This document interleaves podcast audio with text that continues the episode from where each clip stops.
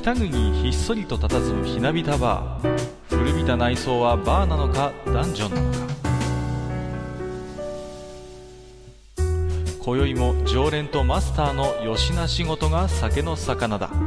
少しだけ耳を傾けてみませんか。愚者の宮殿の扉が開く。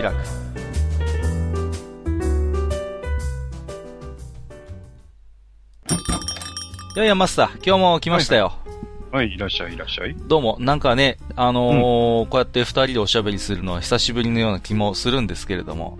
そうですね。うんうんうん。ここのところね、いろんなゲストさんお迎えしてやってきましたけれども。はい随分と楽をしましたね。そうですね。お互いに、えー、随分とゲストさん頼みでね、やらせてもらいましたけれども、まあはいそんな一方でね、まあいろいろと、まああの、サブカルのね、活動もそれなりに実はしていたということで。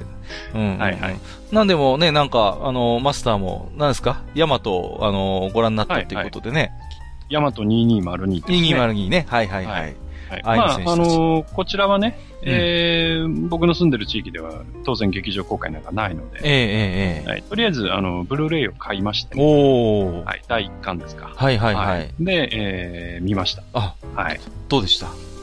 うん。あのーまあ、えー予告編でね、頭の方は見てたんですけど、ええええええー冒頭にかなりその派手な戦闘シーンがありましてね。え。はいはい。うんで、その戦闘シーンに関してはね、あのーまあ、前回のゴジラの話じゃないですけど、うんうん。あの、頭を空っぽにして見る、見てる分にはね、うん。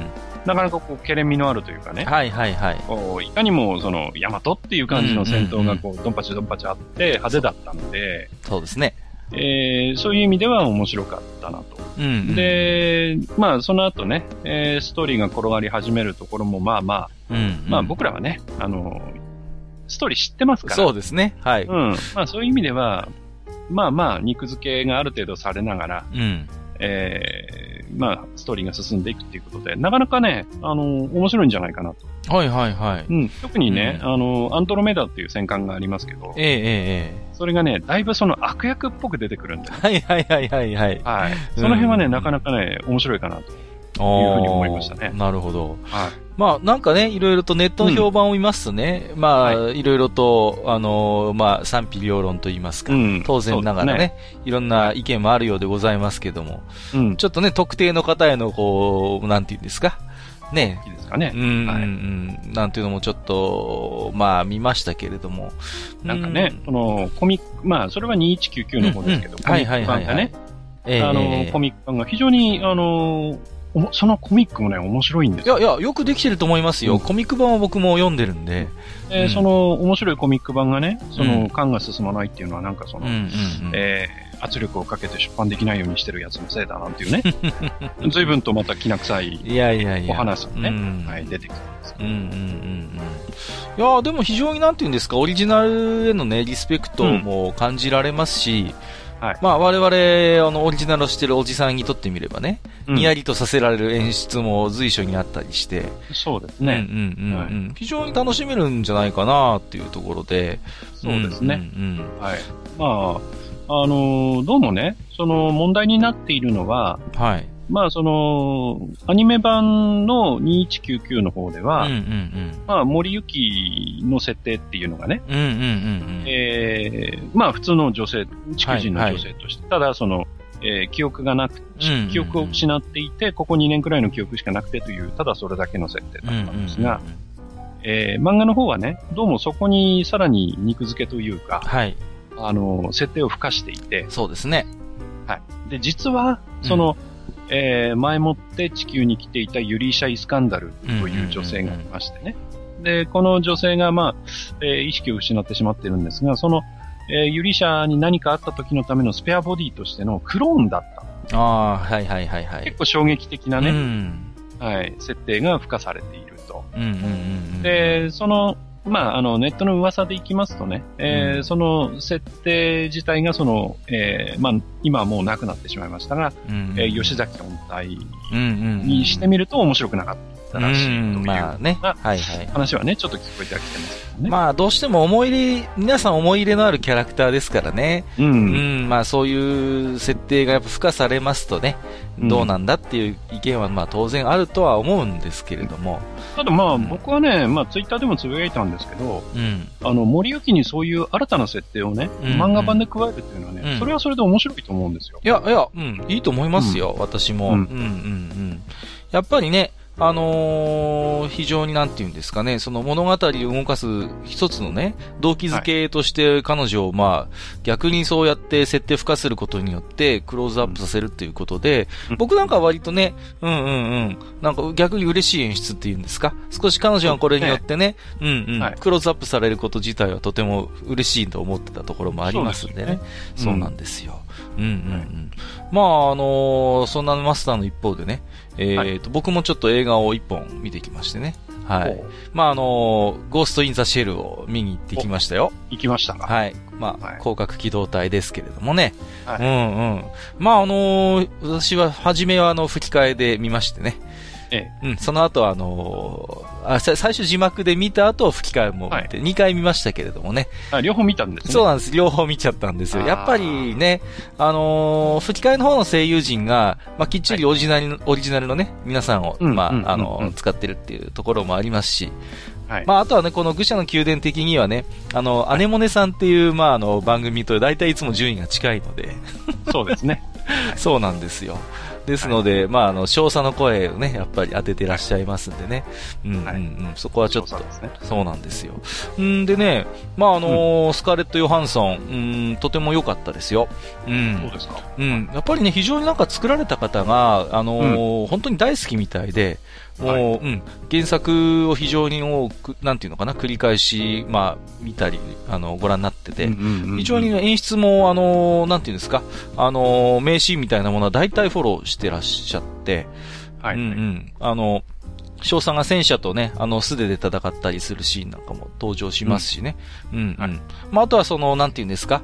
えっ、と、まあ、すべての伏線を、まあ、もちろん回収する感じではなくて、いろいろ謎を残しつつね、うん、うんはい。そういう、なんていう、雰囲気な部分もね、いろいろ残してて、非常になんていうのかな、面白かったんですが、はい。どうも、その、アメリカの方には、そういうなんかこう、すべ、ての伏線を回収してないような世界観っていうのがどうもあまり、えー受けがよろしくないようでして、ああ、アメリカ人には難しすぎましたね。若干ああいう哲学めいた部分がですね、はいうーん、どうなんだろうっていうことで、なかなか工業的には苦しいようでございまして、そうですか。うーん、はいなんかね、あのー情報によればなかなか制作費を回収するのも大変だということで、うーん、ちょっとこの状況だと続編はなかなか望めないかなという感じではあったんですけども、日本での成績はどうなんでしょうね？いや、悪くないと思います、日本では。うん。まあ、いろんな、あの、これは広角じゃないなんて意見ももちろん耳にしますけれども、ああるでしょうね。うん、ただね、まあ、様々な名作の実写化を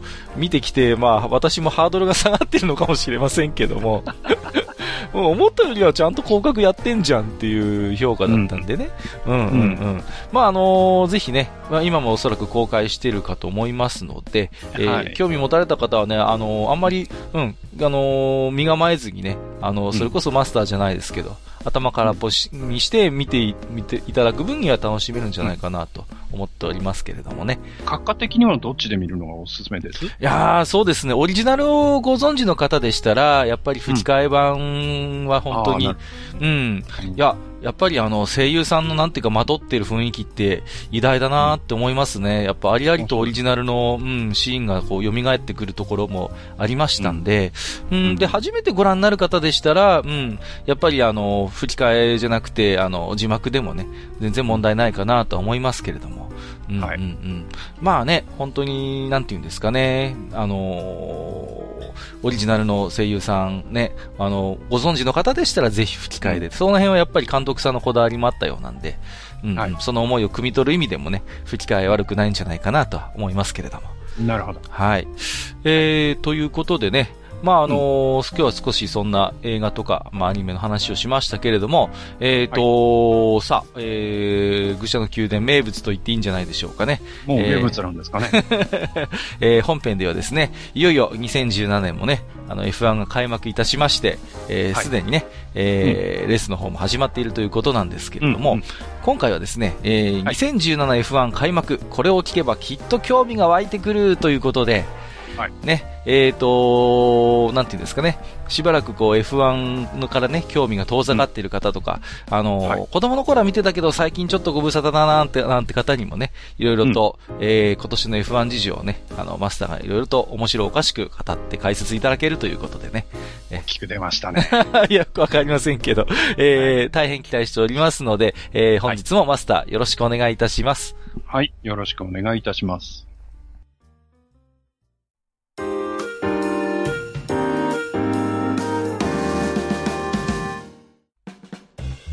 はい、えー、それではね、えー本日は、えーいろいろとマスターにまたね、F1 のことをお伺いしていきたいなと思っているんですけれども、はい。えーと、それに関連して、えーと、千秀さんから、えーお便りいただいておりまして、はい。えー、来ましたね。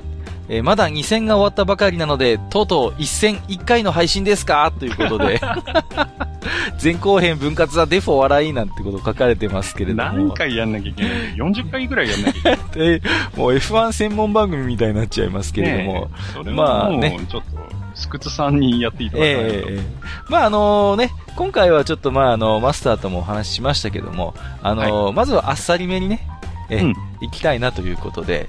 んそうですね。はいまあ、ただね、あっさりとは言いましても、まあ、いろいろね、あの、私も情報には触れてますけれども、随分今年の F1 はね、変更点が多いなということでね。そうですね。うん、うん、うはい。ん。ね、例年以上に様々な部分が、えー変更になっておりまして、はいまあね、そのあたりね、ちょっといろいろとね、あのーマスターにもお伺いしていきたいと思ってるんですけれども。そうですね。うん、うん、うん。はい。わかりました。えーとですね、まあ今、あの、F1、まあもうレースはね、始まっちゃってますけども、えええーと、今年からですね、うん変わったことがいくつかあります。はい、はい。で、変わったのは、まず車が変わったうん、うと。ん、うん。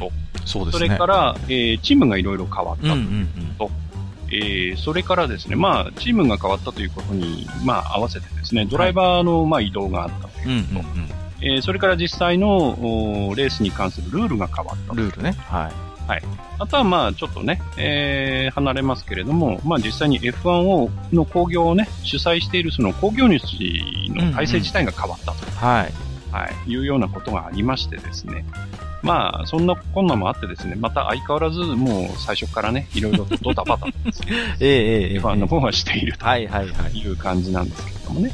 はい。で、まず、じゃあ、あー車が変わったっていうあたりからですね、はい、はい。えー簡単に説明していきたいと思うんですが、えええええまあ、あの、おさらいなんですけれども、はいえー今の F1 っていうのはですね、えうん。まあ、エンジンがついてて、まあ、うんタイヤが4つついてて走るわけですが、はい。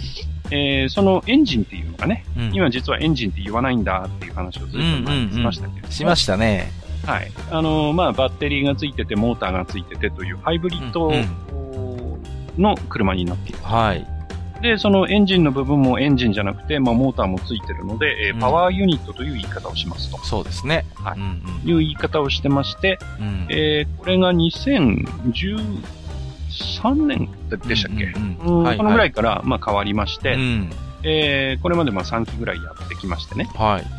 うん。で、えー今年さらに車が変わったうん。ということになっております。はい、はい。でえーまずですね、うんまあそのビジュアルで見た方がわかりやすいのでですね、えええーこの、えー車がどういうふうに変化したかというところをですね、はいまあちょっと、えー動画を一本見ていただいて、はい。1分、1分ちょっとの動画なんですが、はい。はい。まずこれを見ていただいてですね、はい。えー、まあビジュアルでどんな変化をしてるかっていうのを、うんうんうんまあ把握していただきたいなと思います。まあ、で、アドレスの方はね、えあの、またブログの方そうですね。ブログの方に貼り付けておきますので、ぜひ皆さんもね、あのー最初に見ていただくと、その後の話が随分ね、わかりやすいと思いますので、ぜひご覧になっていただければと思いますが、じゃあ、実際にちょっとマスターと見てみましょうか。そうですね。はい。はい用意の方はよろしいですか、大丈夫ですよ。はい。では行きましょうかね。はい。えーではカウントダウンします。はい。えー、3、2、1、スタート。はい。はい、というわけでですね、これはあの、FIA が作っている、まあ、フォーミュラ1のね、うんうんうん作っている、えー動画なんですけれども、はい。お結構ね、なんかこう、かっこよく、かっこいいですね。お図面がね、これははい、出てきましたね。お、はい、盛り上がって。はい。で、その図面がまあ立体的になって、うんうんうん。おー。ではい。で、今年のマシンに関してなんですけれども、うんうんうんまず、おータイヤがすごい。広がっております。うん。はい。それから、ウィン、リアウィングが低くワイドになってますおね。ーお、角度もついた。はい、角度。度もついてますね。はい。で、まあ、タイヤが太くなったことで全幅も増えている。はいはいはい。はいで、まあ、細かいところはね、また後で説明しますけれども、これは風の気流の演そうですね。出ですね。はい。はいうん。へえ、あ、ダウンフォースも30%増アッえてるプ。ということですね。ははい。はいはいはで、グリップも25%増えてますと。い。燃料も増えてるんだ。はい、燃料も増えてます。でも当然重量も若干増えている。若干重くなってますね。うんうんうん。はいおー、なるほどなるほど。はい。まあ、うんこういう動画がね、はいあのまあ、F1 サイドで用意されております。これ公式の方で用意しているものなんですね。そうですね。うんはい。フォーミュラ1コムでね、あの、うん用意されている動画にな。こういう動画って毎年用意したりするんですか ?FIA の方では。うーん、まあ、あの、レギュレーションが変わった時はおそらく用意されてるんじゃないかと思いますけどねうん。うんうんうんはい。まあ、でもね、これ見るだ限りでも本当に例年にないぐらいマシンも随分変わったんだなってことがはい。よく分かったんですけれども。はい。うんうんうんまあ、これはですね、実はあの、まあ、パワーユニット製になりましてね、うん。はい。えーそこから、まあ実は車自体が、えー今までに比べて少し遅くなったと。ほうほはい。で、しかもですね、あの、音がですね、う。うん。えー V6 にまあターボを組み合わせてるもんですから、うんうん音があまりその、甲高い、あの、はい F1 の、はいはいあの、カーンという音がしなくなってしまったんで、どうしてもね、昔の F1 っていうと、あの、やっぱ音をイメージされる方って多はいい、と思う。甲高いね、エンジン音というのをそうそうそうそう。まあね、あの、思い出される方も多いと思うんですけど、うんうんまあそういうところがなくなったりとかはい。えーまあ魅力、その F F1 というものそのものの魅力がちょっと失われたんじゃないかという声なんですね。ああ、なるほど。えーまあ人によってはですね、あの他のカテゴリーの方が車速いんじゃないかな、ね。はい。まあ、あの2年前ですか、フェはい。ルナンド・アロンソが鈴鹿でね、うんうんうん。あの、走っててエンジン、あパワーユニットのね、ホンダのパワーユニットのパワーがないことをね、うんうんうんうん。GP2 エンジンだなんていうね、自虐的な発言をしたなんていうことがあはいはいりましたけれ。ど、ええええまあまあ、そういうのがありましてね、うん。じゃあ、車を速くすればいいじゃないかと。ええうんうん、なるほど。いうことがあってですね、うん。ただまあ、パワーユニットに関しては、あーこれを変えるのはなかなか難しいので、うん。はい、ですから車体のあれこれを見直してですね、はいはい。えーまあ1ラップ、まあコース1周あたりですね、うんうんうんまあ5秒くらいスピードアップしたいなと。あ、そういう具体的なもう目標といいますか、はい少しあったんですね。うんはい、大体5秒くらい速くしたいなということがあってですね、へえで、えーレギュレーション、まあつまり、えー車作りのルールですよね。うん。えーそれをまあ変えたと。はあ、なるほど。で、まあ、パワーユニット自体は変わらない。まあ、も、うんもちろんねうんうんうん、開発進みますから、少しずつパワーは上がってるんでしょうが、えええまあ、それほど大きく変わらない中で、じゃあうんどうやって速くするか、えうんうんうん。ですね。はい。えー、トップスピードは変わらないわけですよね。ああ、どうしてもね、そこは。うんはい。馬力は変わらないので。うんうん、どうしてもねだ。から、そうすると、まあ、車の、まあ、車がサーキットを走って速くうん。一周回ってくるっていうためには、うんうんトップスピードが上がらないのであれば、うん。曲がりくねったそのコーナーですよね。ああ、どうしてもこう、はいスピードが落ちる部分だ。うん、うんはいで、そこのコーナーで、今までよりもス速いスピードでコーナーを駆け抜けることができれば、うん。えー当然一周あたりのラップっていうのは短くなるので、確かにそうですね。はい。で、そのためには、えーグリップ、つまりその車が道路に張り付く力ですよね。うん。うんはい。はい。それと、まあ、風を受けて、えー車を地面に押し付けるダウンフォースうんはいという。力。うん。これを増やしてやれば、えーコーナーで当然踏ん張れますから、うんうんうん。はい、コーナースピードが上がるだろうと。うんうんうんうん。まあ、そういう考えがあってですね。はい。はい。で、えー、まあ、レギュレーションを変えて車を速くしようという。まあ、目論みがあった。はい。で、実はですね、この動きっていうのは、うん。えー、まあ、古く、古い話になりますが、2000年代の F1 っていうのはですね、え逆にですね、コーナーが速すぎると。えはあ。で、この頃はあの空力お化けなんて言われてましたけど、うんえーダウンフォースが 2G を超えていたのかな だから、1、うん、1G を超えていたのか。はいだから、あのー要は、地球の重力以上にダウンフォースが出ていたので、すごいですよね。はい。ですから、その、まあ、家庭の話ですけど、トンネルの天井ですら張り付いて走ることができると。ああ、なるほど。はい。理論上はと言いますか。はい。走ってる間はですね。はいはいはいはいまあ、止まったら当然落ちますけど。うんうんうんうん。はい。まあ、そういうことを言われた2000年代っていうのは、うんまあ、それだけダウンフォースがあったので、うん。とにかくコーナーが速かったんですね。まあ、そういうことになりますよね。で、そのコーナーが速すぎる危険だということでですね。えー2000年から、2000年代からいろいろと、その、例えばタイヤに水をつけたりとか、ええええ。あいろんなあークリックデバイスを禁止したりだとか、あまあそういうことで逆にその車をどんどん遅くしてきたんですね。あ。それまでは、もう、はい遅く遅くする流れだったんだ。そうです。危ないから。はいはいはい。まあ確かに、ね。なんですけどうん。はい。なんですけど、ここに来てう、ん。ちょっと、やっぱり、そっぽ向かれ始めたんで、やっぱりもうちょっと早くしようよというですね。まあちょっとね、そのやり方としてはどうなんだっていう感じもあるんですが、えええはいなるほど。まあそういうことで車を早くしよううんうんというふうにしたうん。はい。んですね。うんはいうんで、まあ実際の変更点なんですけど、ええええ。まあさっきの動画でもありましたけれども、うんうん。まずタイヤを太く。そうですね。これ結構びっくりしたんですけど、かなり太くなりましたよね。そうですね。かなり太くなってます。うんうんうん。で、えータイヤを太くしたということで、うんえーさらに、まあ、タイヤのコンパウンドといってですね、まあ、タイヤの硬さですね。はいはい。えーそれも見直して、えー当然、タイヤが太くなって、うん。えーコーナースピードが上がるので、はいはい。タイヤ自体が頑丈じゃないとうんうんうん。危ないので、そうですよね。うんはい。ですからタイヤ自体も去年より頑丈にした。あ、なるほどなるほど。だから逆に言うと、タイヤの減りが、こう、少なくなってるらしいんですようね。ああ、そうだか。らタイヤがあまり減らなくなってうんうんうん。で、あの、去年の話、えー、ファンの話をしたときにう、ん。タイヤが結構減ってなくなるので、うん。えーそのピットに入ってタイヤを交換しなきゃいけないと。うんうん。だから、そのピットの入り方も一つの戦略として、えーこう抜いた抜かれたっていうのが出るんだよねうんっていう話があったんですが、はい。えー今年はおそらくその辺でピットの回数は減るだろう減るだろううーん。ああ、なるほど。とは言われてます。はいはい。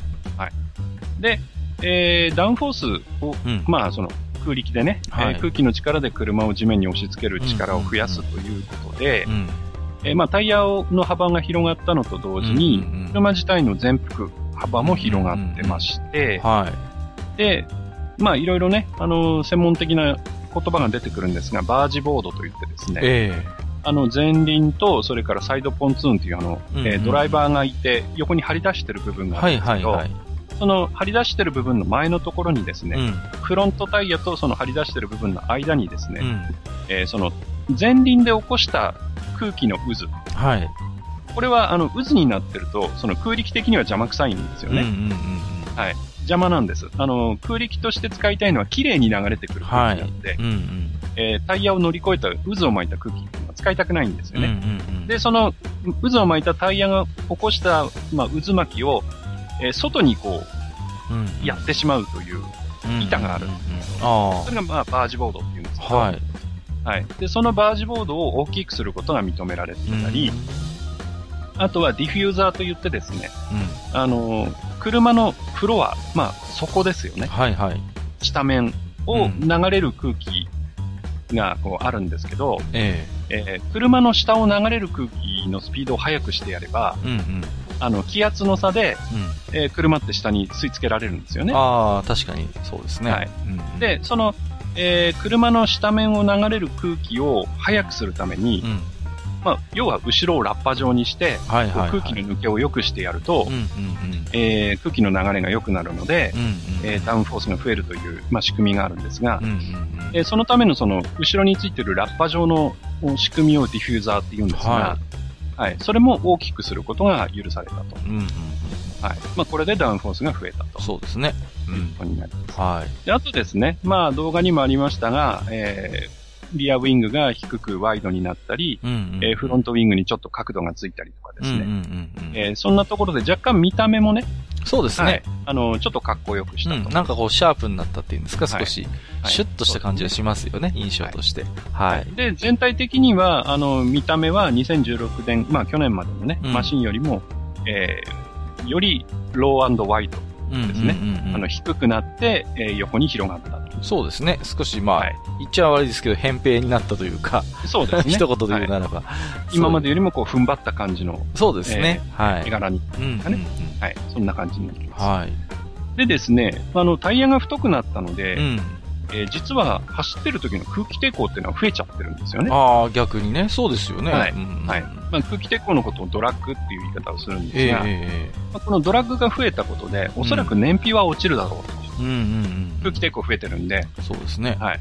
ですから、えー先ほどの動画にもありましたけど、燃料の搭載量を、うんえー100キロだったものを105キロまで5キロ増やしてます。おお搭載量が増えてる。うんうんはい、燃費がきつくなるんでね、そうですよね。うんえこれを増やしてます。はい。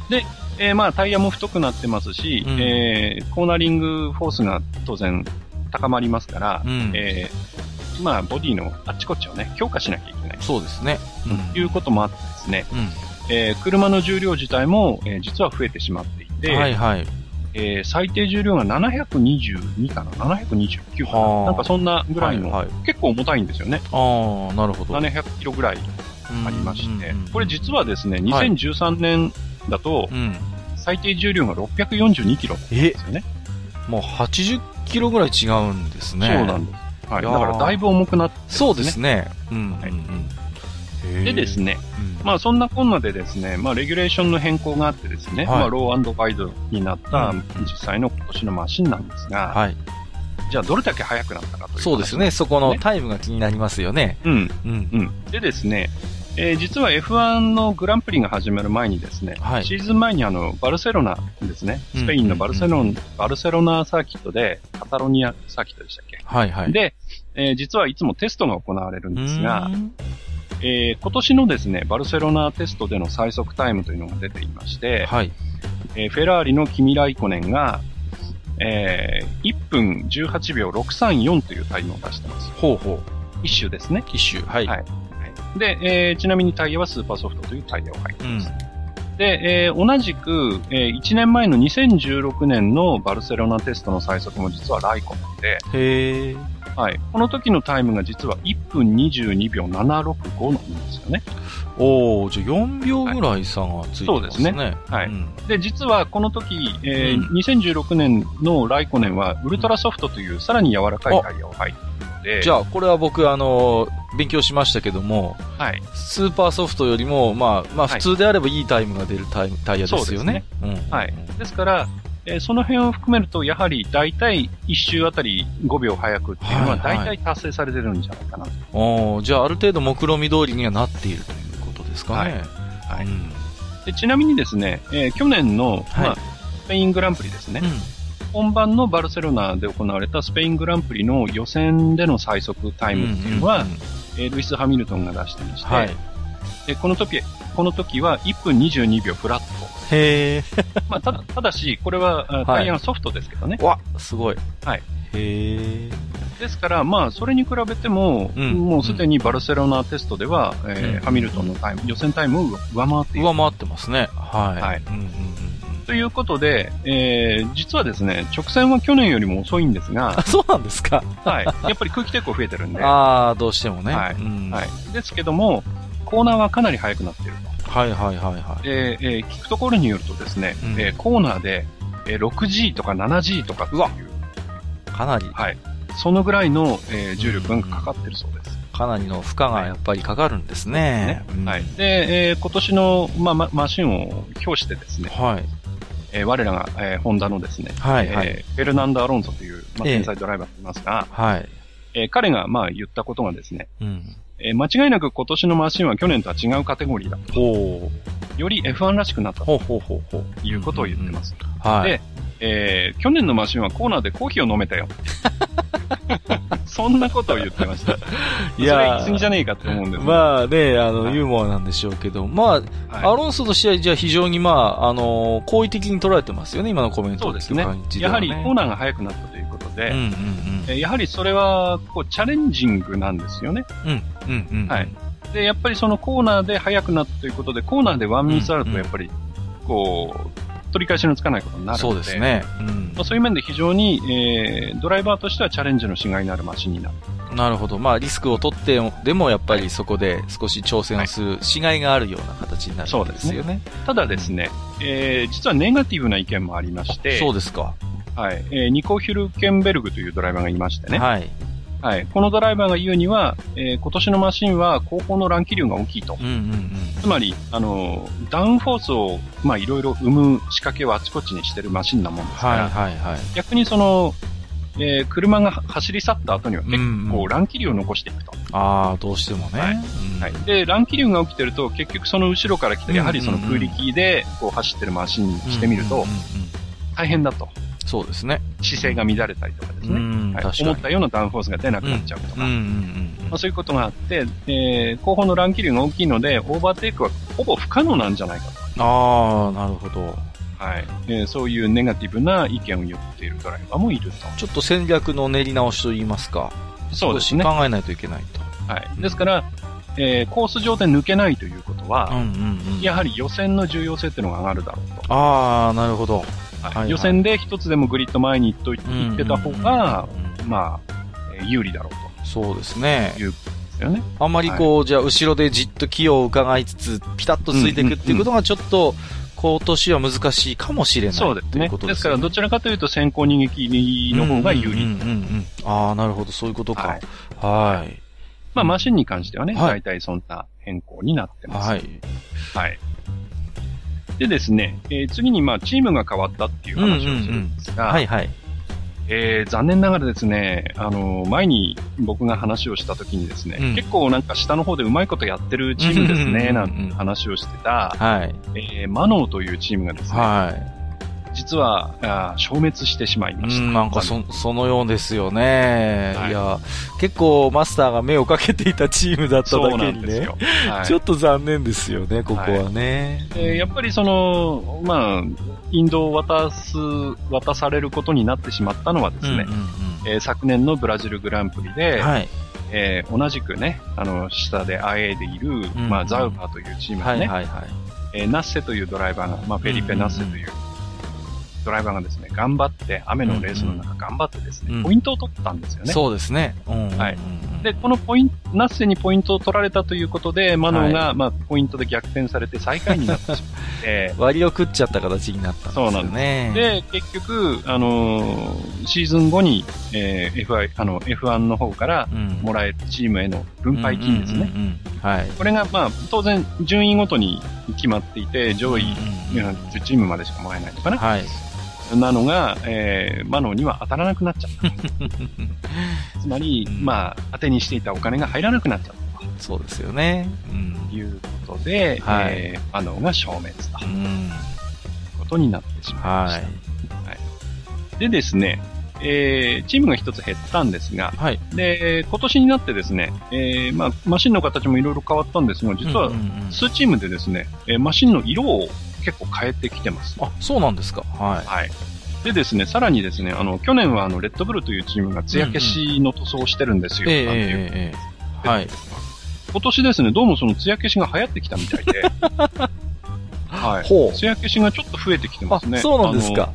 はい。ルノーであるとか、フォースインディインディアであるとか、ええマクラーレンも一部艶消しなんじゃないかなと思うんですけれども、見た感じでは。はい。なんかそんな感じでですね、はいちょっと艶消し勢が増えてきてます。なんかね、空力的にそのメリットがあるのかよくわかりませんが、うんんうんうんちょっとね、増えてうん。はい。でですね、まあその色の変わったチームをちょっと紹介していくんですが、はいはい。えーこちらもですね、あの画像を後でブログの方にですね、ええええあの貼っていきたいと思うんですが、ましたずは、えーマクラーレンをですね、マクラーレン。はい。はい、紹介したいと思います。うんえーマクラーレンはね、昔はあの、えー、丸ボロのね、うんうんえー白赤とか、そうそうそう。これはね、本当ね、おなじみのね、まあ、セナ時代ですよね。そうですね。はいはい。で、えー最近はですね、えーまあ、ほとんど黒に見えるガンメタに、うんえーちょっとしたアクセントが、赤いアクセントが入ってるってはいいう感じのマシンだったんですが、うんうんうん。えー今年はですね、えーオレンジになりましずいぶん変えましたね。た。でですね、実はあの、マクラーレンは、まあ、これも去年話をしたんですが、はい長いこと、えーマクラーレンを牛耳っていたロン・デニスという人がですね、うんうんうんまあ、立場を追われまして、クビになっちゃいましうん。て、はい。えー実はそのロン・デニスが加わる前の時代にどうもマクラーレンっていうのはチームカラーとしてオレンジを使ってたそうなんですよ。ああ、そうなんですか。へえ。はいで、それを復活させたと。ずいぶん古いとこから持ってきたんだね、じゃあ。そうなんです。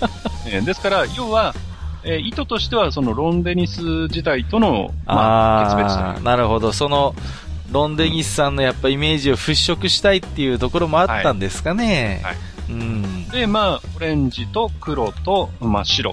ねはいはいはい。なんとも微妙な配色になってます。はい。であのーまあ、有名なね、あの、F1 の、えーレポーターとかをね、してます。あの、河合ちゃんですね。はいはい河合和人さんですら、うん。マクラーレンのこのオレンジは違和感がある。そんなもう長年ウォッチしてる人ですら、そうね。そんなことをおっしゃっている。はいそれだけ、まあ、古いものを持ってきたと。うんうんうん。ですねじゃあもう完全になんていうかやっぱりロンデニス色を排除したかったっていう意図がなんかちょっと見えますね。そうですね。うん。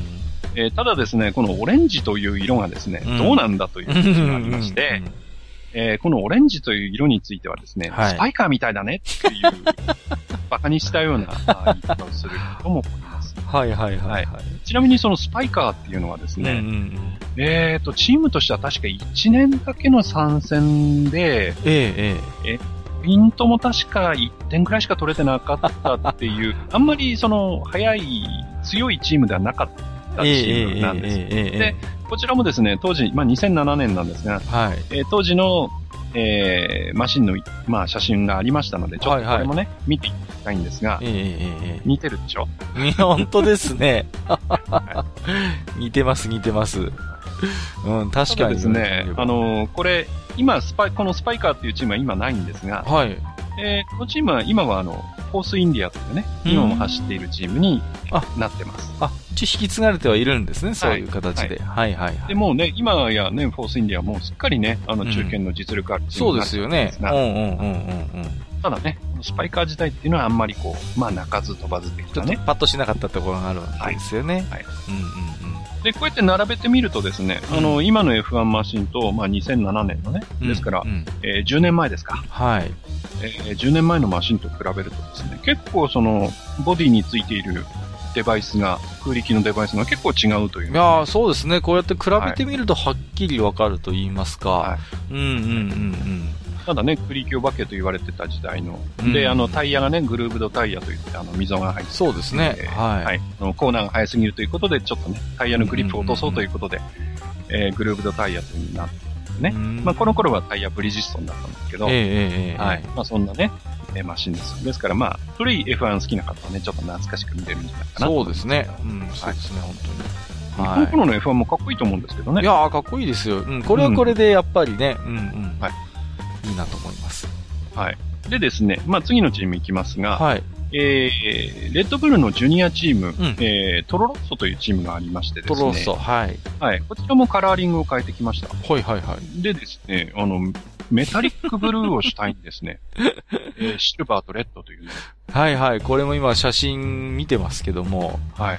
これもなんか、あれ、まんまあの、レッドブルのあの、アルミ缶、ね、アルミ缶ですよね。そうそう、アルミ缶のイメージだよ、これ。そうそうそう。うんもうね、完全にもうアルミ缶のイメージなんですけど。本当にそうですね、これは。はいうん。で、あの、去年までのね、うんトロロッソであの、まあ、特徴的だった、その、うんうんえー横、横というかね、はいドライバーの後ろに書いてあるうんうん牛のマークですね。妙妙にリアルだったやつね、あの。はいはいはい。赤い劇画調のね、うんうんうんうんあの赤牛が、うんうんうん赤牛じゃなくなっちゃったんですよね。そうですね。はいうん。金牛になっちゃったんですよね。本当だ。もうはいしかも、ちょっとこう、なんていうんですか、もう、完全なイラスト化といいますか、はい衣。装化されたものになってるじゃないですか。うん。はい。うん。だから、なおのこと、あの、缶のイメージですよ。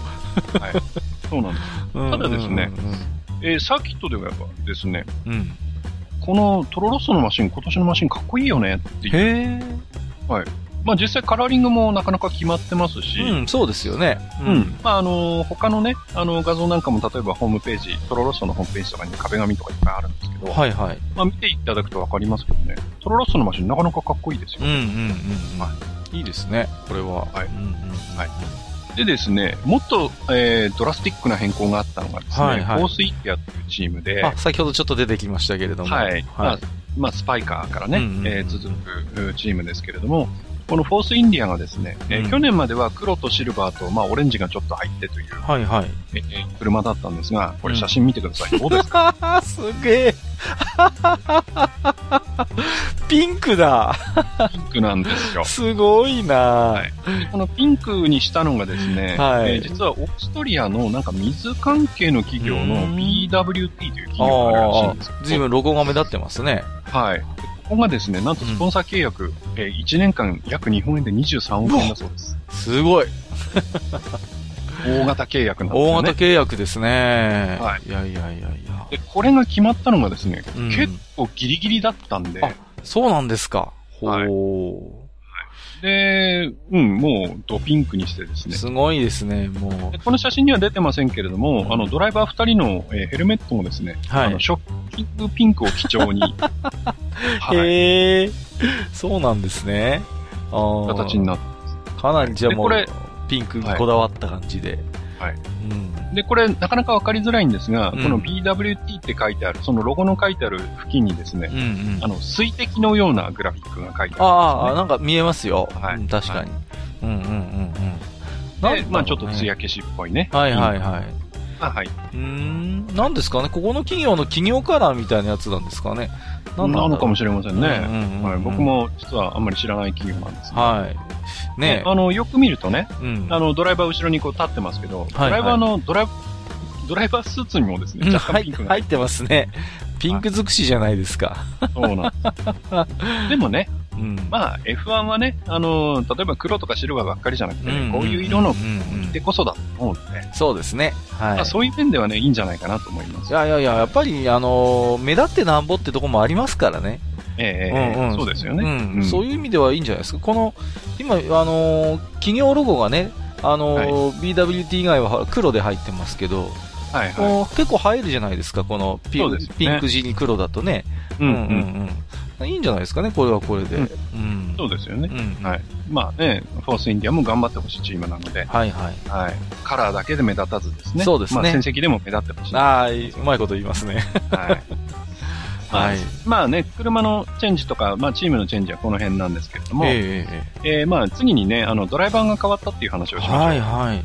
はい。で、まああの、去年ね、うんえー優勝、最後に、まあ優勝してですね、えーまあ、ワールドチャンピオンになった、はいニコロズベルグ、はいはいまあチャンピオンになったからもういいやっていうことで、引退をしてしまいました。はい。はい。これ前回の F1 回の最後にね、ちょっとはいおしゃべりしましたけども、びっくりしましたよ。はい。うんでですね、まあ、うんうんまあ、王者のね、メルセデスに空席ができてしまったと。はい。ということで、まあね、この席を誰が埋めるんだと。うんうんうんもしかしてアロンソが埋めるのかとかですね。ずいぶんいろんな噂がね、出ましたよ埋めるのかね。ねいろんな話がありましたが、はい。えー結果的にそこを埋めたのはですね、うんえーウィリアムズにいたあーボッタスがは埋めたあ。はいはいはいはい。ことになりました。うんうんちなみにですね、うん。えーこのボッタスのマネージャーやってるのは、はいえーメルセデスの代表もやってるトト・ウォルフだったりするんですよね。あー、なるほど。だからまあ、うん身内を引っ張ってきたと言ってしまえばそれまで。まあそうですね。あはいはいはいはい。うんうんうん。でまあ当然ですね、あのーうんウィリアムズにはそのお金が支払われたんでしょうん。う。で、えーボッタスを取られてしまいましたから、うん。えー空席ができちゃいました。そうですね。で、ウィリアムズは、えーボッタスを取られる前からですね、うんうんうんえー今年に関してはボッタスともう一人、あの、お金持ちのボンボンのランスストロールっていうのを乗せようということで言ってましたよね。うんもうんえーその頼みの綱のボッタスをいながいなくなってしうん。まったんで、うんうんうんじゃあどうするっていう話になったんですよね。うんはいはいはい。はい。で、そこで、んえー去年いっぱいで引退をするよということで、うんまあ、えーブラ、母国のね、ブラジルグランプリでなかなか感動的な、その、うんまあ、セレモニーというかね、うんうんうん。えーお別れをした、えーペリペマッサがですね、うん。まさか。はい、まさかの、まさかのマッサですよ。本当にね、華麗に引退を撤回しまして、はいや、だって、えーけ結構だってもう、何者入りで引退セレモニーやってたじゃい。ないですか。そうです、そうです。あの、もうね、あの、車にそのマルティニって入ってるロゴをマッサに変えてまでね、そうそうそう。なんだブラジルグか、ランプリを走ってですよ。うんうんうんうん。でね、雨でまあクラッシュしちゃって、そう本人は泣きながらそのブラジル国旗を肩にかけて、うんピットを歩いて帰ってきて、そのいろんなね、他のチームのピットのクルーともあき合ったりそうそうそうね。ね、非常に感動的な、そうなんです。感動的なね、そのフィナーレだなと思っていたらです今年もよろしく。まあ、はい。ちょっとしょうがない部分もあるのかもしれませんけどもそうね。ですまあ、ウィリアムズとしても非常事態ですからね。そうですね。うんで、まあ、相方がね、まあ、金持ちボンボンのランスですから、そうですよ。うんまあ、正直、成績、まあ、しかも1年目ですから、成績はそれほど期待で期きない。待できない。うん。うん。で、かつ、その、えーランス・ストロールってのは、まあ、はっきり言ってね、ウィリアムズにとっては金づるですから、はいはい。ですから、やっぱり長いこといてほしいわけうんうですよ。んうん。でそうすると、うんえーやっぱりその、ランスの教育係が必要だろうと。うんうんうんうん。確かにね。だから、その、えーバチバチの若い選手のね、ライバルを連れてくるよりはその、えーランスにいろいろ教えてくれる、うんうんえーベテランの方がいいだろうというそうですね。こともおそらくあったんでしょはいはう。いはいそういう。ことで、まあ、マッサ先生がですね、うん。え1年間ボンボンのイベントを見るという形になったという。まあまあ、適任ですもんね。そういう意味で言えば、うん経験もね、そうですねうん申し分ないでしょうから。はい。はいもうね、ほんの数秒だけワールドチャンプになった男ですからね。ありましたね。まあ、そういう面ではね、まあ、適役なんじゃないかなと。はい。なるほはいど。うんはいある意味、まあねおお目付け役みたいな感じですか？そうですね。うん。はい。はい。で、えー他にですね、うんうんドライバー変わったのは、はいえーフォースインディア、まあさっきピンクになった、えええええフォースインディアですけれども、うんここにいた、えーニコ・ヒュルケンベルグがですね、えはい。えールノーに移籍しました。ほうほうほう。はい。えー一席ね、ここも空席できてたんですけども、えーここの空席にはですね、えー元マノー、まあ、うんうん消滅しちゃったね、はいはいはい。えーマノーに乗っていたエステバン・オコンという、はい。えーこの選手もね、あの、メルセデスのドライバーですけれども、うんうんうんえードライバーが収まってよかったですね。うん。はい。で、えー実はですね、フォースインディアには、うんえーエステバンル、あの、エステバン・オコンではなくて、うん。えーウェアラインじゃないかと。同じくマノーのですね、うんあの、ウェアラインじゃないかなというふうに言われてたんですがうん、うんうんえーこれもちょっとしたサプライズでね、エステバン・オコンなんだうんうんうん。なるほど。まあ、その辺でね、ううんん、まあ、どうしてウェアラインが乗らないんだろうということで、うんウェアラインってどっか問題があるんじゃねみたいな えーそんな話も、まあ、あちこちでね、噂としてははいはい。うん。はいまあ、これでフォースインディアは、えー、まあ、ペレス、前からあいるペレスと、それからオコンといううんうん組み合わせに。うんはい。で、えー、実はヒルケンベルグがルノーに行ったということで、うんえー、ルノーにいた、えー、マグヌッセンといううんうんうん。ドライバーがですね、はい。もうお客ごめんになっちゃったんですね。ああ、なるほど。はい。で、このケビン・マグヌッセンはですね、うん。えー、今度はハースというドライバー、はいあの、チームにね、ええええあの、去年から参戦したアメリカのチームに行きました。はいはい。はい。で、えー、ところてん方式でですね、うん。ハースにいた、えーエステバン・グティエレスといううんうん選手がいたんですけど、はい。選手はクビになっちゃいました。はいはい結婚したばっかりなんですけどね。あらまあ。はい。オフに結婚したばっかりなんですけど、クビと。そうですか。うはいん、じゃあ、奥様は F1 ドライバーの奥様にはちょっとなれなかったんですね。なれはい。で、ちなみに、まあ、エステバン・グティエレスは、うん。えー、まあ、場所を変えましてね。はいはいフォーミュラ E という。電気自動車のフォーミュラの方に参戦することになります。おーあよかったですね。でもまあ一応最初、再就職口があって。そうですねなるほど。うんでですね、うんえっ、と、まあ、ザウバーなんですけれども、はいはい、ザウバえー、ブラジルグランプリで大活躍したナッセがー。、なっせね。うん。はい、ポイントを取って、うんえー、マノーを潰した。はい、ザウバーの首の皮をつなげて、うんうんマノーを潰したナッセがうん。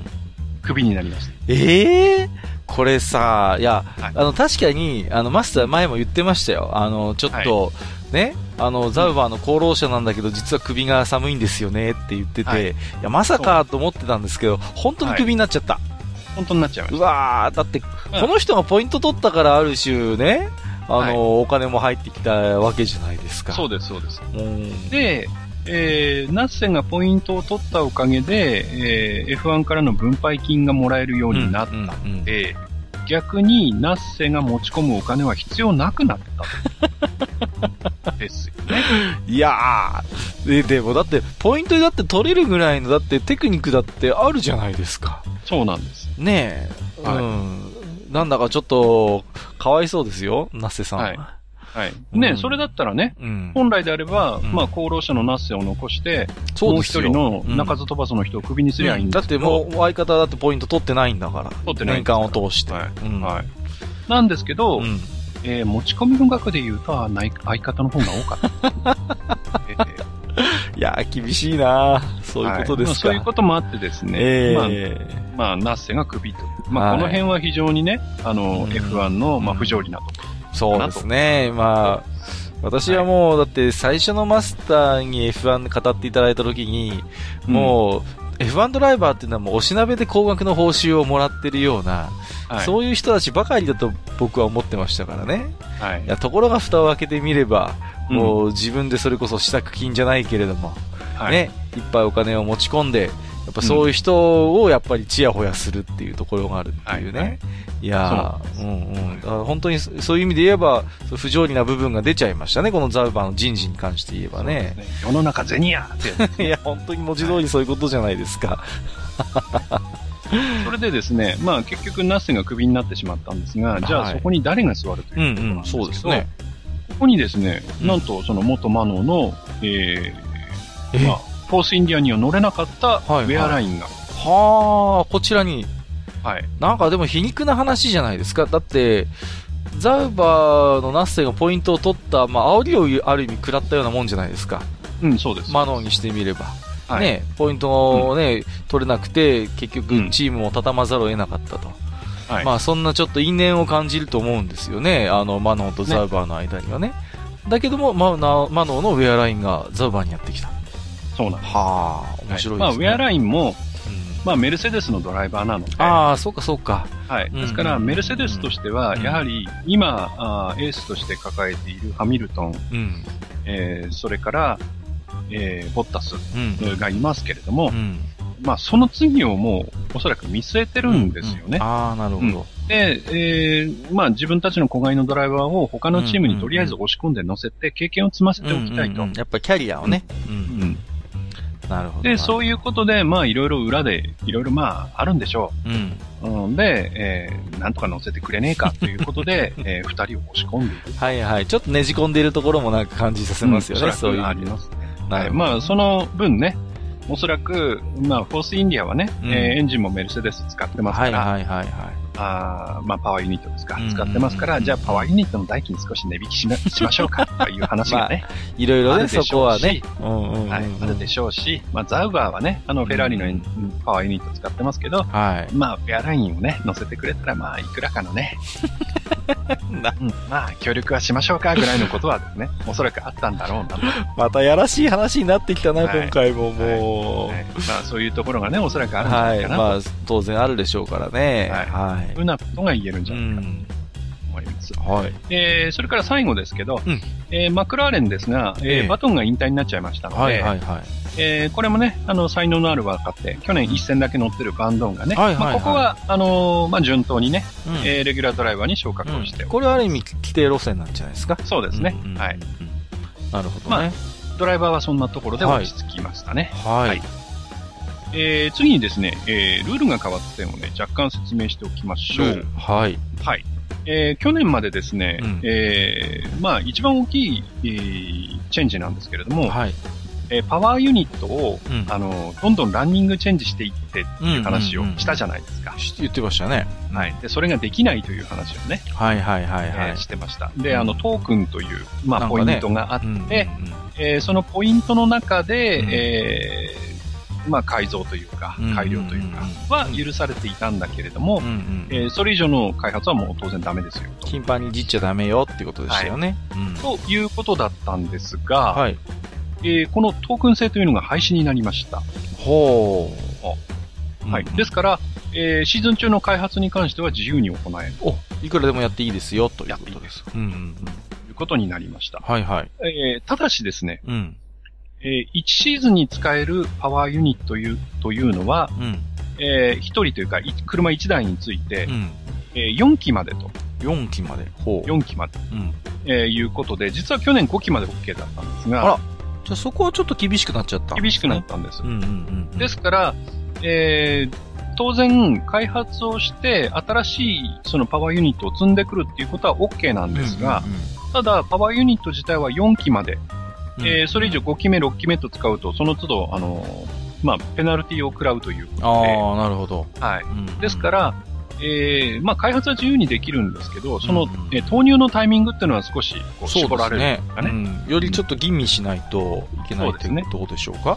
えーですから、まあ、20戦ぐらいありますから、大体一つの、まあ、パワーユニットで5戦は、まあ、走るとして、ですから6戦目で、えーアップデートしたパワーユニットを入れるというようなことがおそらく行われるだろうはいはいはい。と、はい、いうことが言えますね。うん。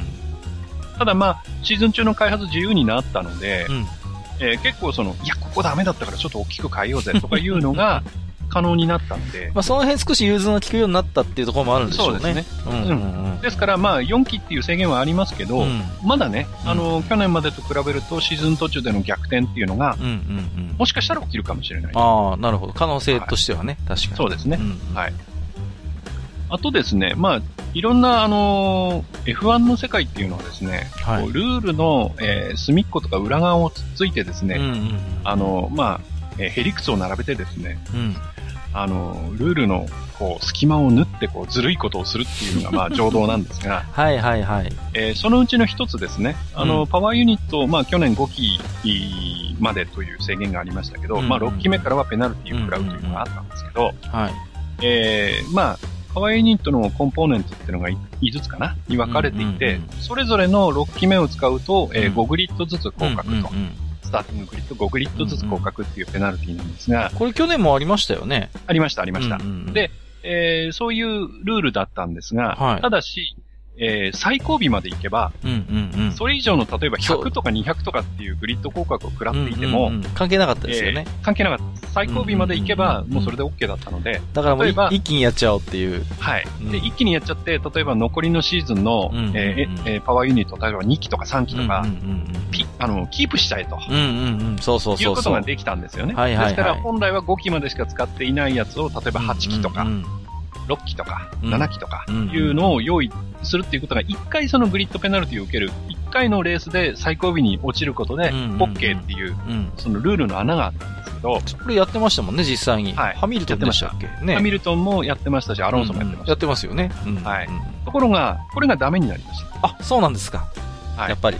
うんはいで、えっ、と、PU のあのパワーユニットのエレメントをその複数交換、1レースで複数交換した場合ですね。はいつまりそのストックを使おうとした場合に、うんえー最後に交換したうんエレメントだけ、うん。次のレースでペナルティなく使用できるようになったという、ちょっと分かりづらいルール改正があって、はいはいはいはい。まあー事実上、その、えーパワーユニットのストックっていうのができなくなった。うん、そうですね。要は、ちょっと、あの、キープしとくってことができなくなっちゃってるできなくなっわけですね。はいはいはいはい。まあ、そういうこれはずるいことはダメよと。うん、しょうがないんじゃないですかね、これはね。うん。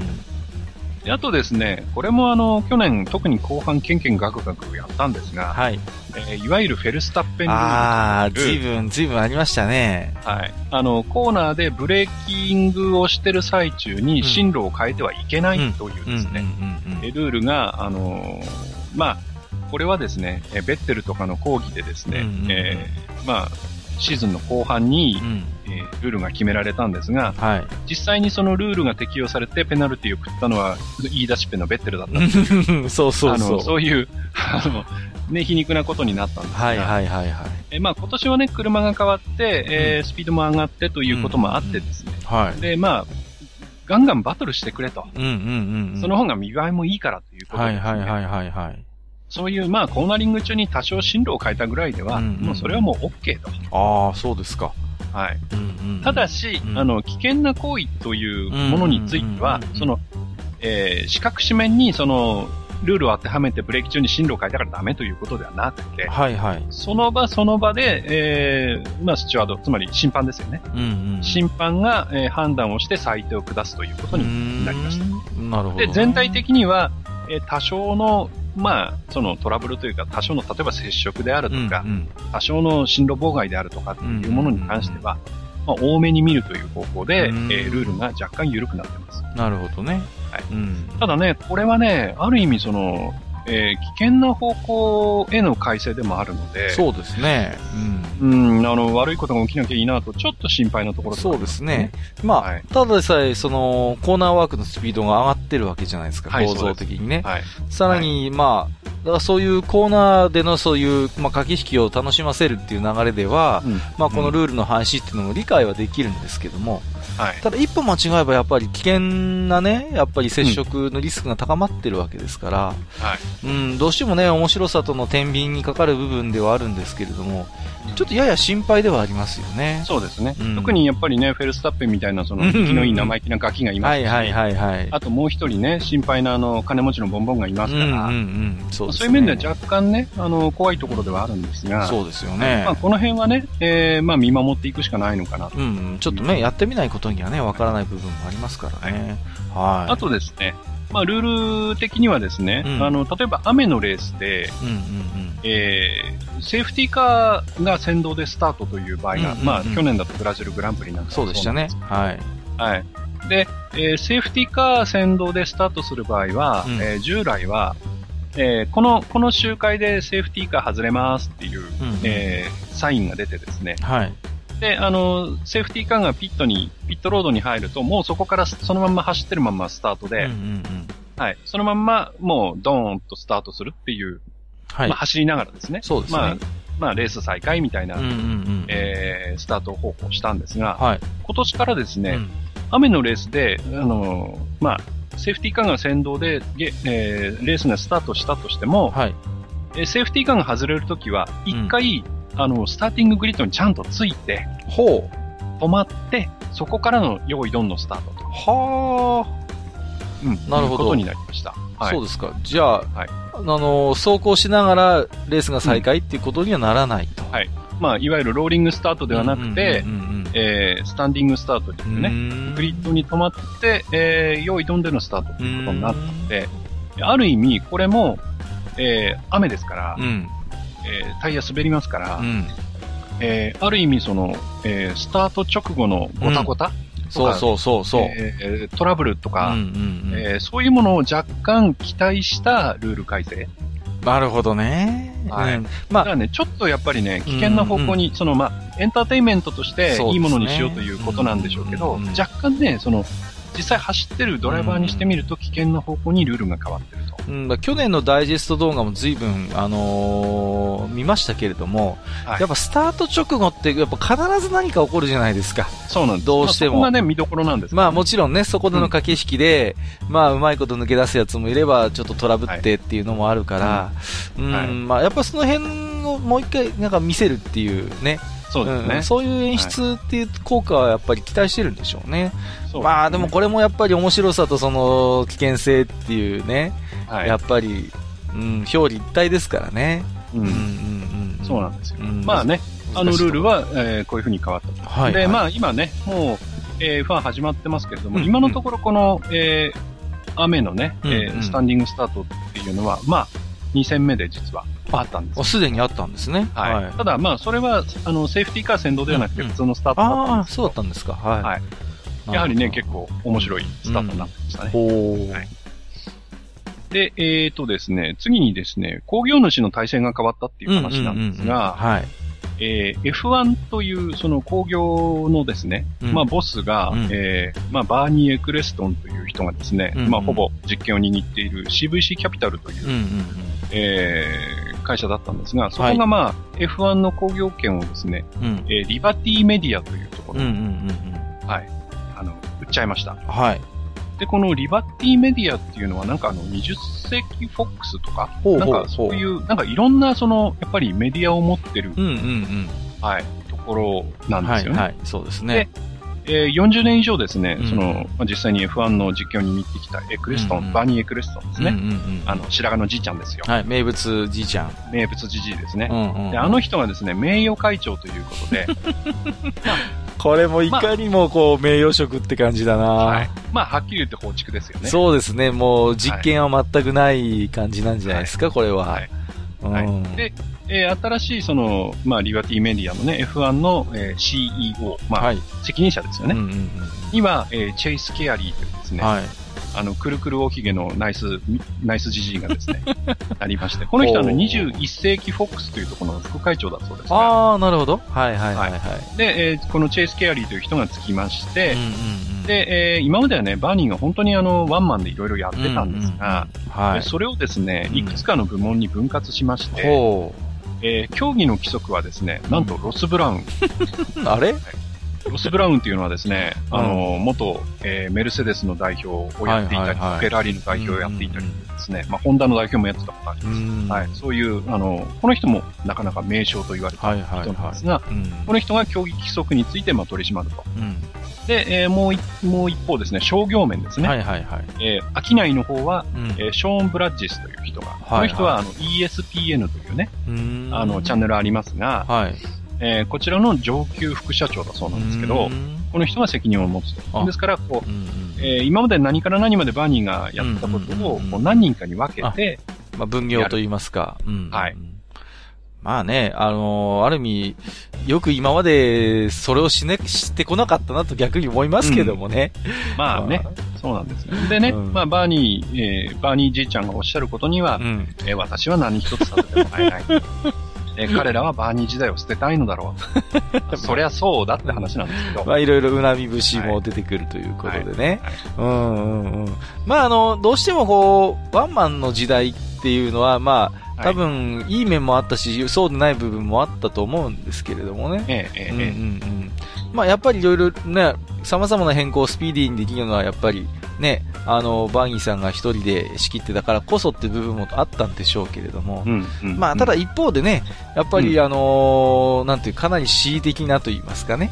はいうんうんうん。そういう強引な変更もいろいろ、まあまああったように思いますので、はい。うん、その辺がまあ今後は少しは民主的と言いますか、はい。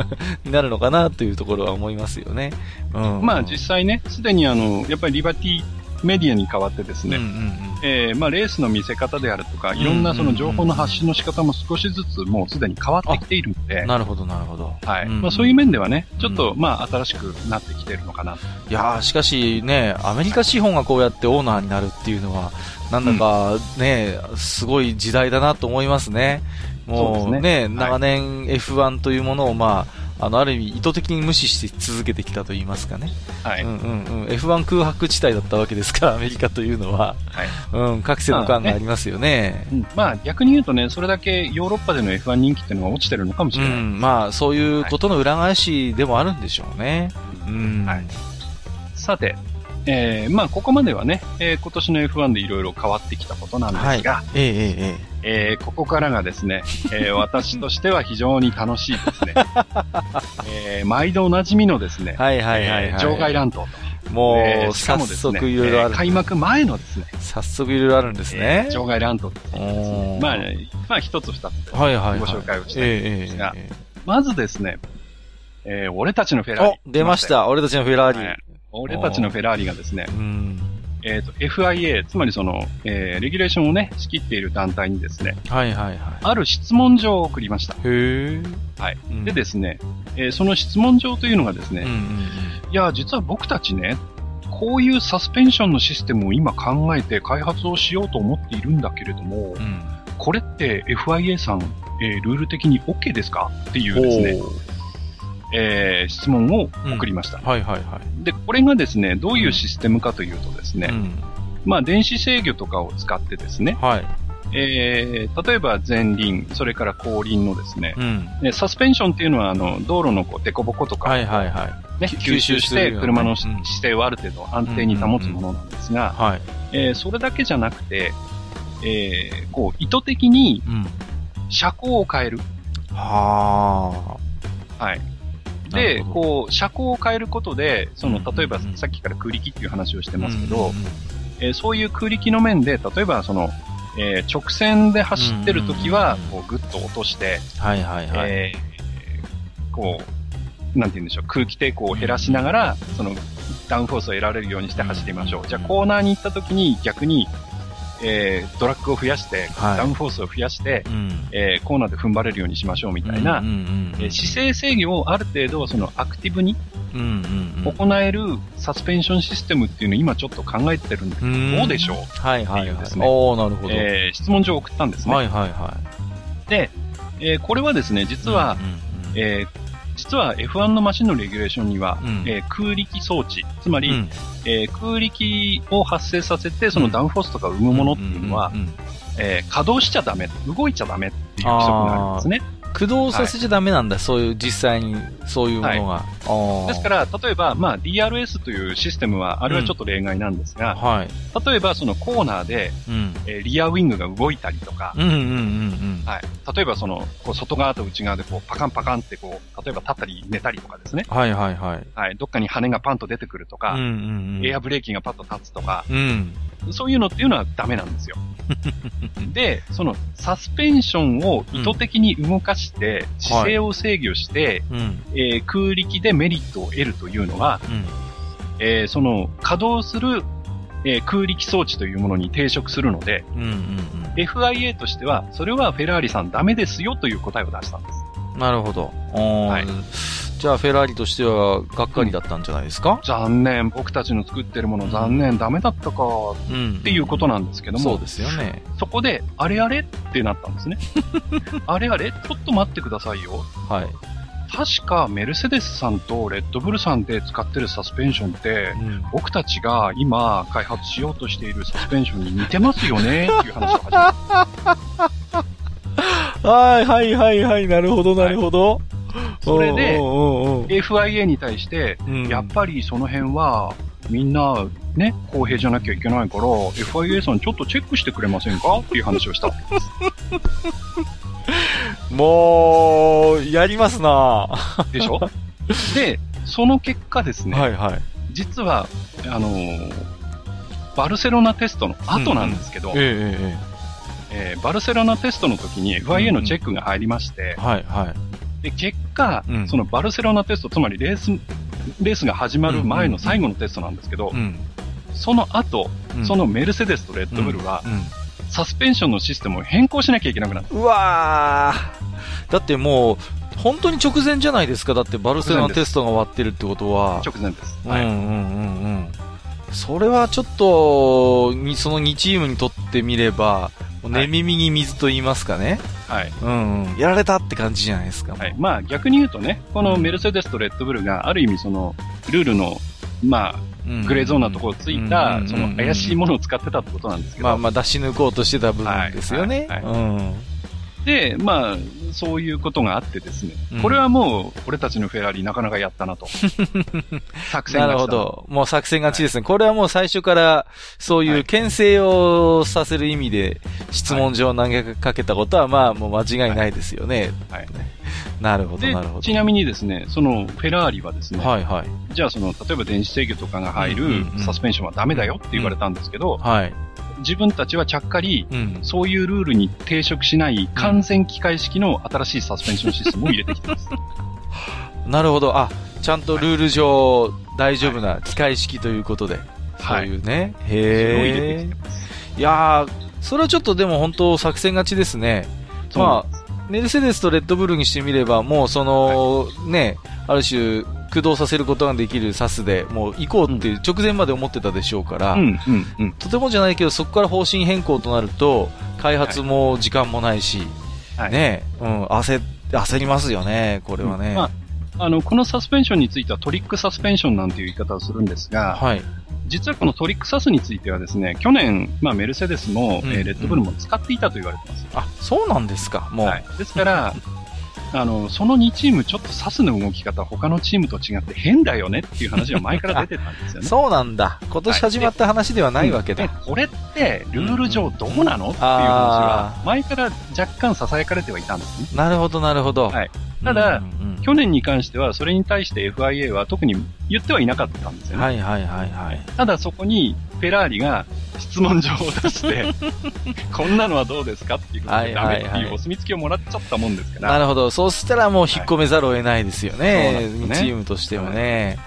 いいやー、うまいことグレーゾーンでやってたわけだ、それまで。そうなんです。あーはそこを、まあ、ある意味、フェラーリがチクって、はい。そうですね。うんうん。まあ、でもこの作戦はでもまさにね、その、うんグランプリが始まる前でないとできないわけですから、そうです。おそらく前々からフェラーリはこれをやろうと思ってた節はありますよね。ううん、急に思いついいてやったっていうことではなさそうです、ないと。うん、はいうんなるほど。なかなかね、作詞なことをやる。そうですね、なかなか、うん、この辺、狡猾なところを見せてるじゃないですか。いいですね。はい。はい。それからですね、はい。えー、実は、まあ、えー、リバティメディアと一緒にね、うん。その競技規則をまあ取り締まる役についたロス・ブラウンという人なんです先けども、ほど出てきましたね。はい。はい。この方がですね、えー今年の F1 マシンのスタイリングにはかなり不満を持っていらっしゃるご様子なんですね。あ、そうなんですか。はい。で、えーシャークフィンと、それからうん T ウィングというものはちょっと対処しなきゃいけないなということをおっしゃってます。で、このシャークフィンと T ウィングっていうのがどういうものかっていうことなんですがう、ん。えーこれもですね、実はちょっと画像を用意してあります。はいはいはい。、で、この画像はですね、えーうんレッドブルのマシンと、うんえーそれからウィリアムズのマシンとですね、うんうん。それからメルセデスのマシンの、うんえー写真をちょっと用意してあります。はいはいはい、見てますよ。でですね、うんえーシャークフィンというのはですね、うんまあこのメルセデスのマシン、あ、じゃないや、えーレッドブルのマシンで行くと、ちょうど赤牛が書いてあるところうんうんうん。にですね、なんかこうヒレみたいなのあるじゃないですか。ああ、ありますね。はいはい。はい。あの、リアウィングの前にね。あついてますね。はい。はいえー、ウィリアムズの2枚目の写真を見ていただくと、マルティネのマークがあって、うん。その後ろあの赤いラインがビョンと伸びてる、はいはいはいはい。こう切り立った板がついてるじゃないですか。そうですね。うん。はい。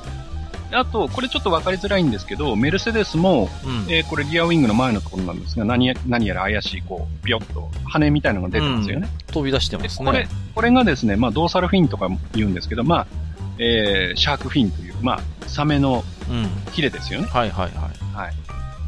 で、これはですね、まあ、あのー空力上、まあ、理由があってつけてるんですけど、まあ、うんコーナーの安定性を高めるとか、まあ、いろんな、うんうんうんえー理由があるんですけど、はい。えーこれが今各チーム、うんまあ実はね、えー前に、えー出した、えー、何ですか、えーフォースインディア、それから、うんうんうん。えートロロッソ、それから、うんうんうんえーメル、あ、メルセデスじゃないや、マクラーレン。全部これシャークフィンってついてるんですよね。あ、そうなんですか。へえ。はいあの、前の写真を見ていただくと、まあその、ああ、えー本当だシャーク。フィンが全部ついてます。なんかはい、ついたてみたいになってますね。ついたてみたいなん確ですよね。うんうん。で、これが、特にその、えーフォースインディアの絵を見ていただくとわかるんですけど、横から見たときにあまりかっこいいものじゃないんですよ、ね。そうですね。いやー、はこれ今日あの、マスターに紹介していただいた、あのースパイカーも見てますと、はいはい確かについてないんですよね、これが。そうですね。はいうん。だから、なんか、いや、確かに真横から見ると、ちょっと、なんか、シルエット的にね、はい。流線形のなんかを邪魔してるような風なデザインに見えちゃうから、あまあ、広告スペースとしては優秀かもしれませんけど、ちょっとね、なんか、ううんん、見てても、なんかちょっと、かっこ悪いですよ、確かにこれは。はい。うん、で、それとですね、さらにですね、うん、えーまあ、下の写真、その、えーウィリアムズと、それから、えーメルセデスの写真を見ていただきたいんですが、うん。そのシャークフィンのところにですね、うん、なんかなんかちっちゃい黒い羽がピヨッと出てますよね。つ。いてますね。はい。なんだこれ。で、しかも、メルセデスに至っては、うん。もう独立して黒いなんかテレビのアンテナみたいなのがついちゃってるじゃないですか。本当ですね。なんか、はいなんですかこれ。もう。はいこれがですね、あの、うん T ウィングと言われてまして、はいなんかスターウォーズみたいですけど、うん、うん、うんうん。T ウィングと言って、これもなんかその、えー空力上、なんかその空気の流れを整えたり、はあまあ、ダウンフォースを作ったりとかしてあそうるいう。デバイスみたいなんですけど、これもな、ちょっと、お世辞にもかっこいいものではないですよね。ですよね。うん。はい。だって、本来つけなくてもいいものなんだから。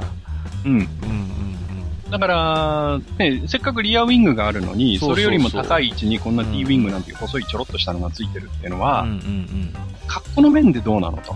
うん。うん、そうですね。やっぱり F1 っていうのはかっこよくなきゃいけないでしょと。うん、うん、うん。そうですね。いうことでですね、えー、実は、えーロス・ブラウンさんはこのシャークフィンと T ウィングっていうのはちょっとお気に召さないようで、うんなんかでも理由はわかりますよ。今説明聞いてれば。はい、レギュレーションをいじってくるんじゃないかなということはいはいはい。まあ今やね、責任者になったわけですから、はい。ね、もしかしたらこの人の鶴の一声で、シャークフィンとはい T ウィングはもうダメだよっていうね。ダメだよと。うんで、しかもです。ね、このメルセデスのやつなんですけど、よく見るとですね、うんうんそのシャークフィンのところ、上に穴が開いてるんですよね。で、どこどこ？ああ、本当だ。こう、ちょっと、えー、シャークフィンがこう、太くなっていて、うんうんうんうんうん。煙突みたいになってますよね。なってますね。はい。はいはいはい。で、あのーおそらくメルセデスはここから排熱もしてるんだろうと。煙突です、まさに。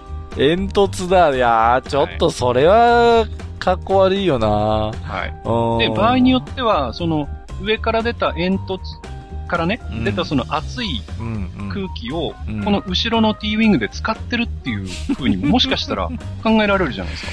確かにね、ありえない話ではないインチ。キですよね。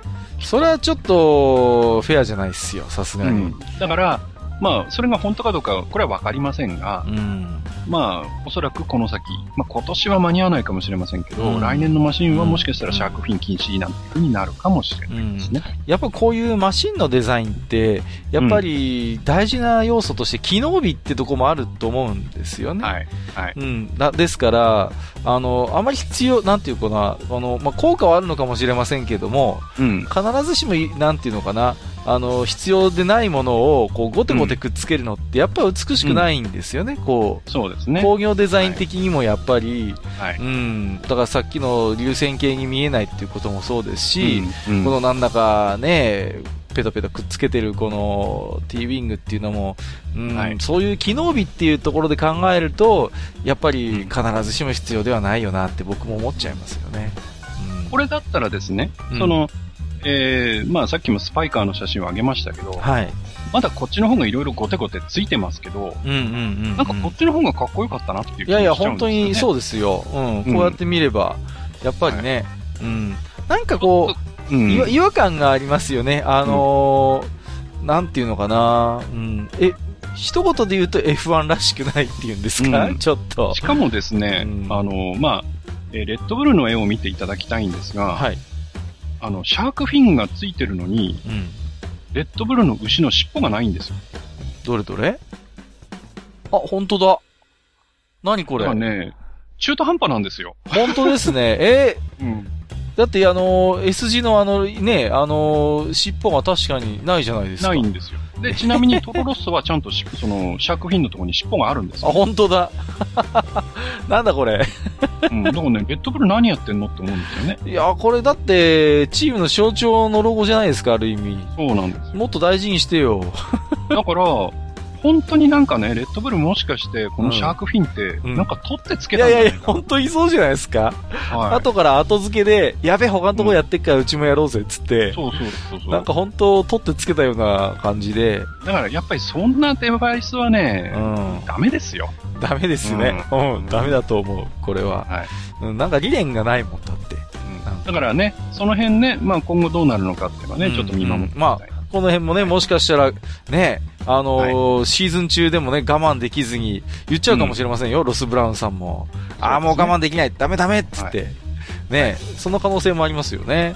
で、そうなるとですね、あの、この T ウィングとかシャークフィンで、特に恩恵を受けているチームはどこかわかりませんけどうん、うんうん。恩恵の大きいチームっていうのは痛手になりますよね。まあもちろんそうですよね。うんだから、またそこでね、いろいろ、えー、レースの上でドタバタが起きる可能性もあるありますね、可能性はと。ね。はい。うんはいうん案外ね、チャンピオンシップに、ねい、や、いやありますよ。え影響あるかもしれません。すメルセデスもすごいのつけてますからね。ちょっとごっつすぎますよね、これはね。、はいかにもね。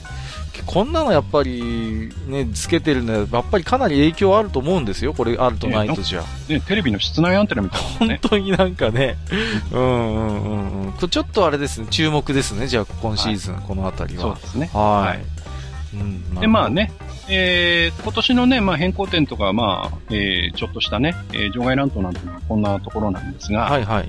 まあ最後にですね、うんうん。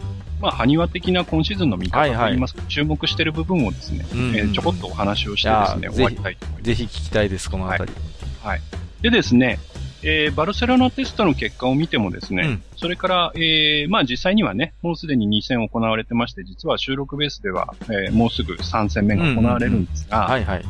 えー実はですね、メルセデスとうん。他のチーム、まあ他のチームといってもね、あの、俺たちのフェラーリなんですが、えーここのチーム差がだいぶ詰まっている。いいですね。はい。で、メルセデスの今までのような、えーアドバンテージはどうもないっぽいと。おー、なるほど。今のところですね、現状ですね。うんうんうん。ですから、単純に、チャンピオンシップとして見ても、うん。えー去年だと本当にメルセデスのどっちが勝つんだっていう話だったんですが、今年はじゃあメルセデスかフェラーリかという最低でもね、今のところそういう形になっているのでコ、ンストラクターの方も面白くなるかも。面白くなると。なるほど。はい。ちなみにですね、まあちょっと先走って言っちゃいますが、ええ2戦終わった時点で、はい。えーチャンピオンシップ、うん。え2人が同点で並んでます。あいいですね。はい。うんうんうん。ですから。ね、ちょっと面白くなるんじゃないかなとはい。思います。はい。で、それからですね、うんえー実はまあ先ほどね、えーレッドブルに関してその試薬品取ってつけたみたいだねっていう話をしましたが、はいはい。実はですね、ちょっとレッドブル今年のマシンはですね、うん。えーデザイン的にもなんか他のチームほど攻めたところがないし、うんうんうん。えー実際に今のところ走っても大して速くないんですよね。あ、そうなんですか。はい。うん。若干その苦しんでいるところがあああ、はいって、はいはい。この先ですね、うん。えーまあ、天才エイドリアン・ニューウェイがうん。何をやってくるかと。ね。だって、かなり、ね前回の F1 回でも、ニューウェイがね、はい。加入して、はい。レッドブルマシンデザイン注目ですよって言ってたんですけど、言ってる割にはちょっとね、パッとしてないというか。はい。うん。しかも、ね、ちょっと分かりづらいんですけど、ノーズのとこはひょっとこみたいな口ついてますから、非常になんかそういう意味ではね、かっこ悪いんですけど、うん。まあ、この先ね、そのアップデートでニューウェイがどういうことをやってくるかという、まあね。まあうんうんまあ力のあるチームなんで、レッドブルおそらくそのまんまじゃいないと思うんで。そうですよね。資金力もあるわけですから。そうそうそううんですからね、何をやってくるかがちょっと楽しみであると。そうですね。はい。それからですね、えー、今年もですね、うん。えー、ホンダさんが 今一つと。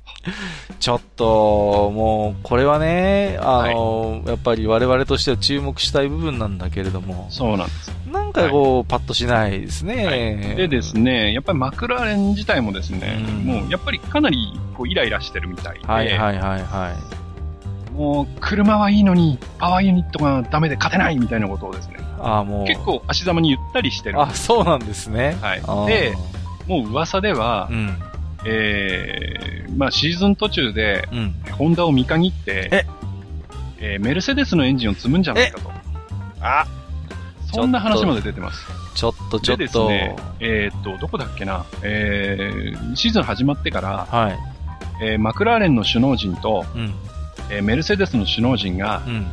仲良くランチを食べてるところがですね、ちょっえーとちょっと。写真撮られたりとかですねちょっ、ともう、週刊文春じゃないですか、もはい、文集法が炸裂しう。ますよ。文春はいほんとちょっと、そんな感じがですね、えー？あったりとかですね。え、じゃあ下手したらマクラーレンから見下り版が突きつけられるかもしれないってことですか、でですね、あのー実はその、今ね、うん。えーフェラーリの型落ちエンジンを使って、まあ、うんはいまあ、不振というかね、うんうんお金も少なくて、まあ、大変な、うん。ザウバーにホンダが行くんじゃないかとかですね。いやなんかね、その、えーザウバーのね、うん。えー代表のモニシャ・カルデンボーンがなんかうんとてもニコニコしてるとかですね。えーそんな話があってですね。なんかいいことあるの？みたいな感じで。そうなんです。だから、その辺どうなるんだと。いやー、ちょっといろいろと、えーで、マクラーレンっていうかね、ホンダ自体ももちろん黙ってる気はなくて、そうですよね。この先どんどんパワーアップ入れますっていう話を、ままああ、ホンダのスタッフはしてますので、もちろん今年に関しては気兼ねなはいく開発はできるわけですからね。はい。まあ4期というね、制限はありますけど、まあ場合によってはね、うんあの、グリッドペナルティを食っても5期目、6期目って入れたっていいわけですから、そうですよね。はいうんだから、えー、どこでね、うん。まあ僕らとしては、日本人としては、どこで、うんうんえーマクラーレンの手のひら返しが見れるかいやー、本当ですね。いやー、それが、それが見たいですよ、本当に。はい。うんうんうん。はい。いうところが、まあ、まあ楽しみというかね。そうですまあ、ね。期待してみたいというとうんうんうころん。があります。はでそんなことを言ってたらですねい。、うんうん実は大変な発表がですうん。ね、あ。りまして、ありましたね。はい。でですね、えー、マクラーレンの、うんえー、フェルナンド・アロンソがですね、うん。なんと、うん。インディ500に出ると、これね。いやー、びっくりしましたよ。電撃参戦すると、スポットで、いやー、だって、バリバリシーズン中じゃないですか。シーズン中です。しかも、うんうんインディ500っていうのは確かに世界三大レースの一つで、うんうんまあねえーモナコとインディ500と、うんもう一もう一つがルマン24時間なんですけど、はい。よりによって、その三大レースのうちのもう一つの、うん。モナコをやってる時なんですよ。だから、モナコを休んで、え？え？インディーに出ると。よく許したね、それ、しかし、あの、チームとしても。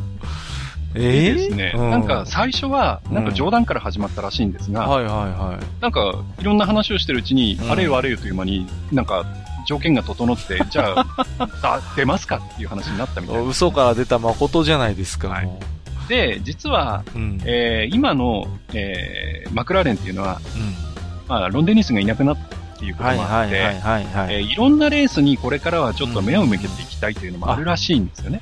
なるほどね。で、もともと、と、あのー去年の F1 のチーム紹介をした時にも僕言ってますけど、はい。実はマクラーレンってうん。過去にインディも制してるんですよ。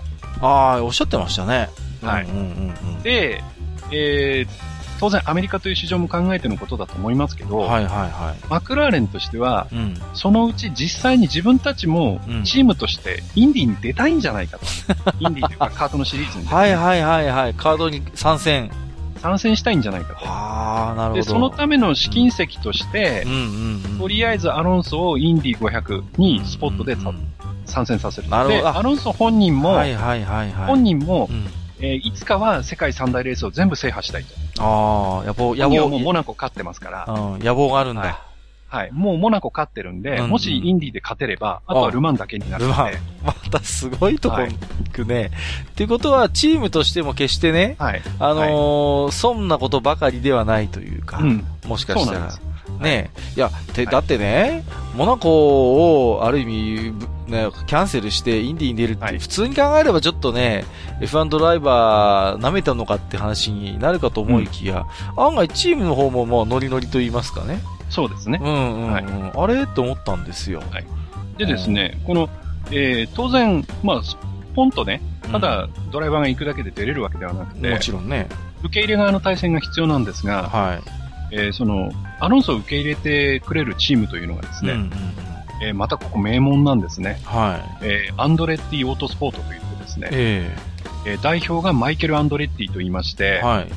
この人実は昔、マクラーレンホンダに乗ってたんです。あ、そうなんですか。あらま。はいあ、そういうご縁もあるんですね。ただし、鳴かず飛ばずで、はいはいはい。えーリタイアばっかりであっという間にいなくなった人なんですけどね。あ、そうなんですか。はいああ、だけどインディーの世界では成功したもうもう、えー成功してます。ああ、はそうか。い。で、実は今、うんあのーこの、えーアンドレッティには佐藤拓馬もいます。あ、そうなんですかですから、インディ500に関しては佐藤拓馬がアロンソのチームメイトということになります。へえ、はいなるほどね。ですから、今年のインディはね、そういう面ではすごく注目と。はいはいはいはい。はいでですね。全く、あの、インディ、特にインディ500っていうのは、あの、オーバルコースって言って、ぐるぐる同じところ、ただ、あの、楕円のコースを回るだけで、うんうんうんあの、バンクのついたね、はいはいはい。回るだけで、アロンソはそういう、えー、オーバルの経験がないんですよね。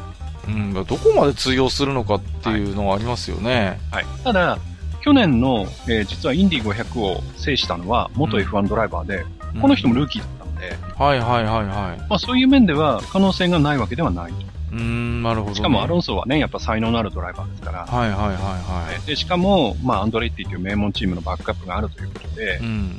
どこまでできるのかっていうのがね、やはり注目だなと。うーん、そうですね。いや、ちょっとこれは注目したいですね。はい。実際どこまで通用するのかっていうところはうんやっぱり気になるところもありますしね。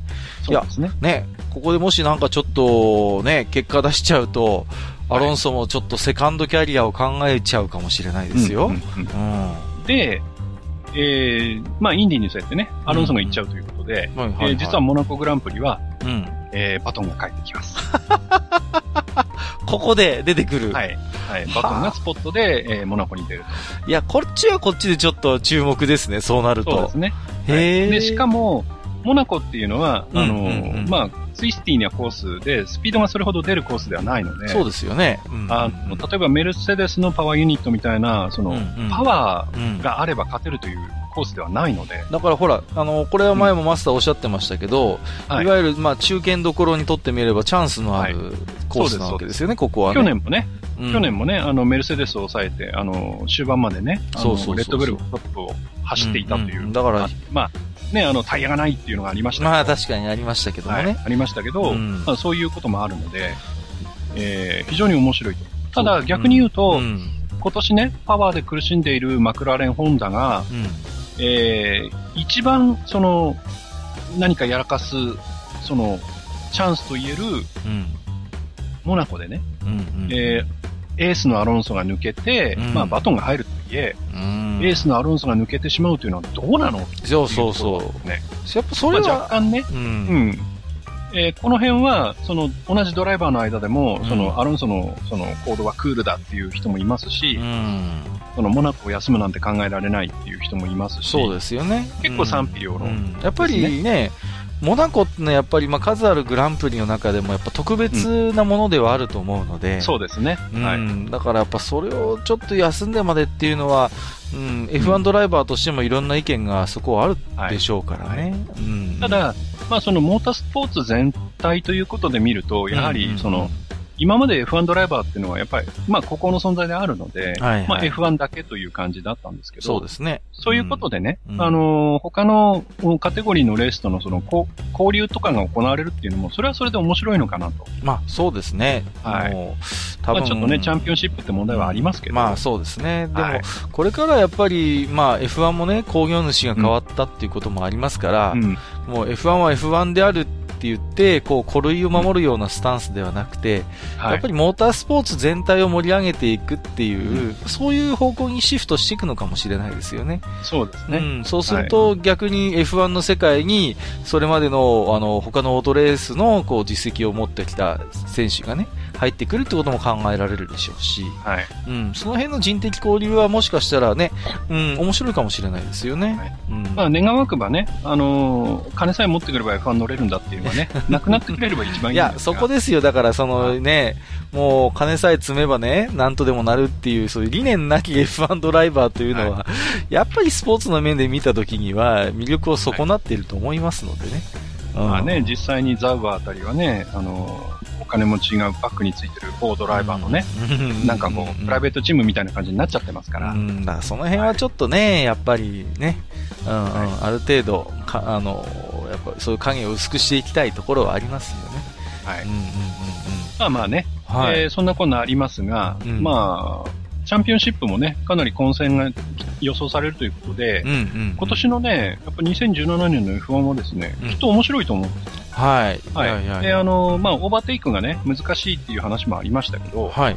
えー逆にですね、うんその、えー上手い人なら抜けるというところがあってですね、その、えーただ、そのパワー差でスポンと抜くとかじゃなくてですね、うんうんうんそのテクニックで、はい。えー腕を見せてオーバーテイクをするというシーンが、うんまあ、数は減るかもしれないけど見られるんじゃないかという声もあるので、うんうんうんそうですね。そういう面ではね、非常にね、レース自体が、うんうんうんえー今年は面白いんじゃないかなと。はいはいはい。はい。でこれでね、また、えーシーズン途中の開発でね、メルセデスがぶっちぎり始めるとクソレースってことになるんですが、まあ今のところはね、うんうんうんえーそういう兆候も見えないので、はいはいはい、はい。まあ期待してもいいのかなるほどね。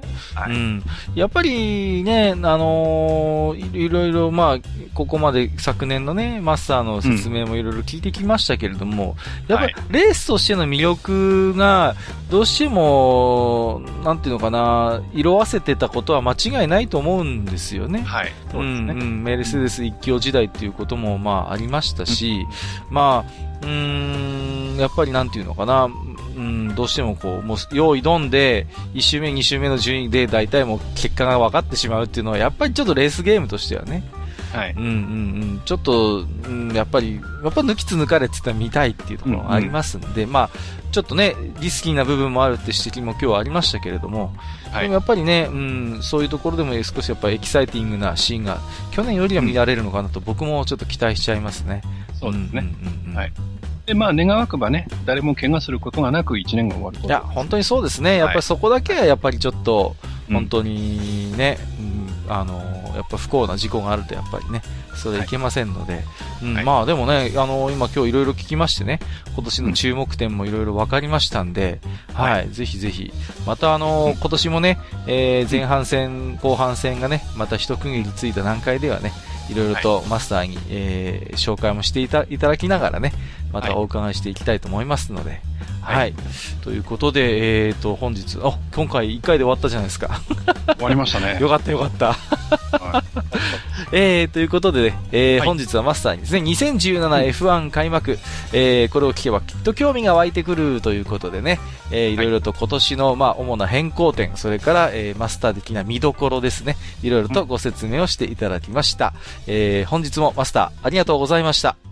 ありがとうございました。俺たちのフェラーリ頑張れ頑張れ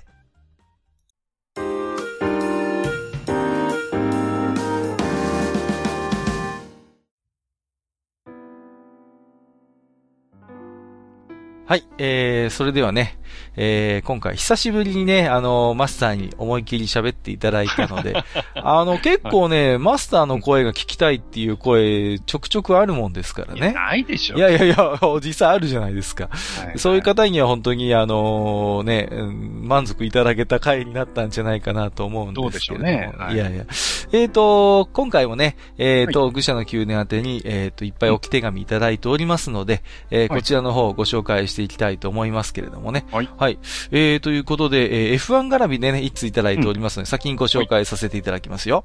はいえー、こんにちは、ゆたぽんです。ということで、ゆたぽんさんいただいております。ありがとうございます。はいありがとうございます。えー実はシンゴジラはまだ見れてないので、72、73回はしばらく封印と思ったら、次回は F1 回来たこれということで。来たこれね、はいえーテストからフェラーリが好調でしたが、オープン戦だけ強い阪神みたいなところもあるチームなので、シーズンが始まったらどうなるやらということで。はいえと思ったら開幕戦ではなんと優勝ということでちょっとネタバレが入ってますけど、そうなんですよ。ね、おや、俺たちのフェラーリの様子がっていうことで。はい。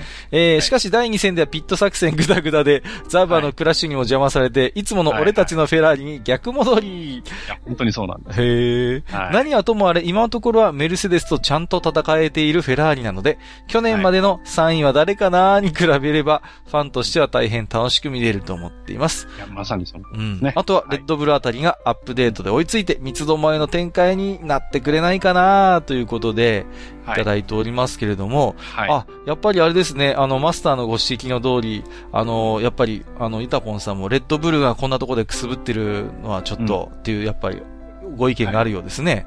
うんそうですねうんうんはい。ねあとはやっぱり、まあ僕らとしてはね、うん。あの、やっぱりマクラーレンホンダというか、ホンダが。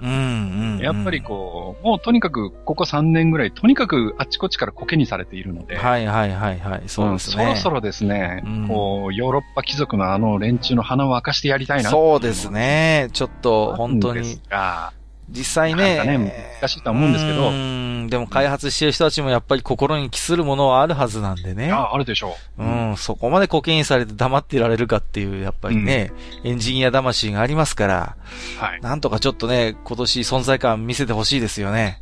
そうですね。はいい。やーしかしちょっとまあ、またね、改めて時間を取りますけれども、ちょっと今年はなんかいろいろ面白そうじゃないですか、実際のこのレースの話を聞いているそうでとね。すね。うんまあ、ちなみにですね、あの、参戦の、えー、バーレングランプリなんですが、はいはい。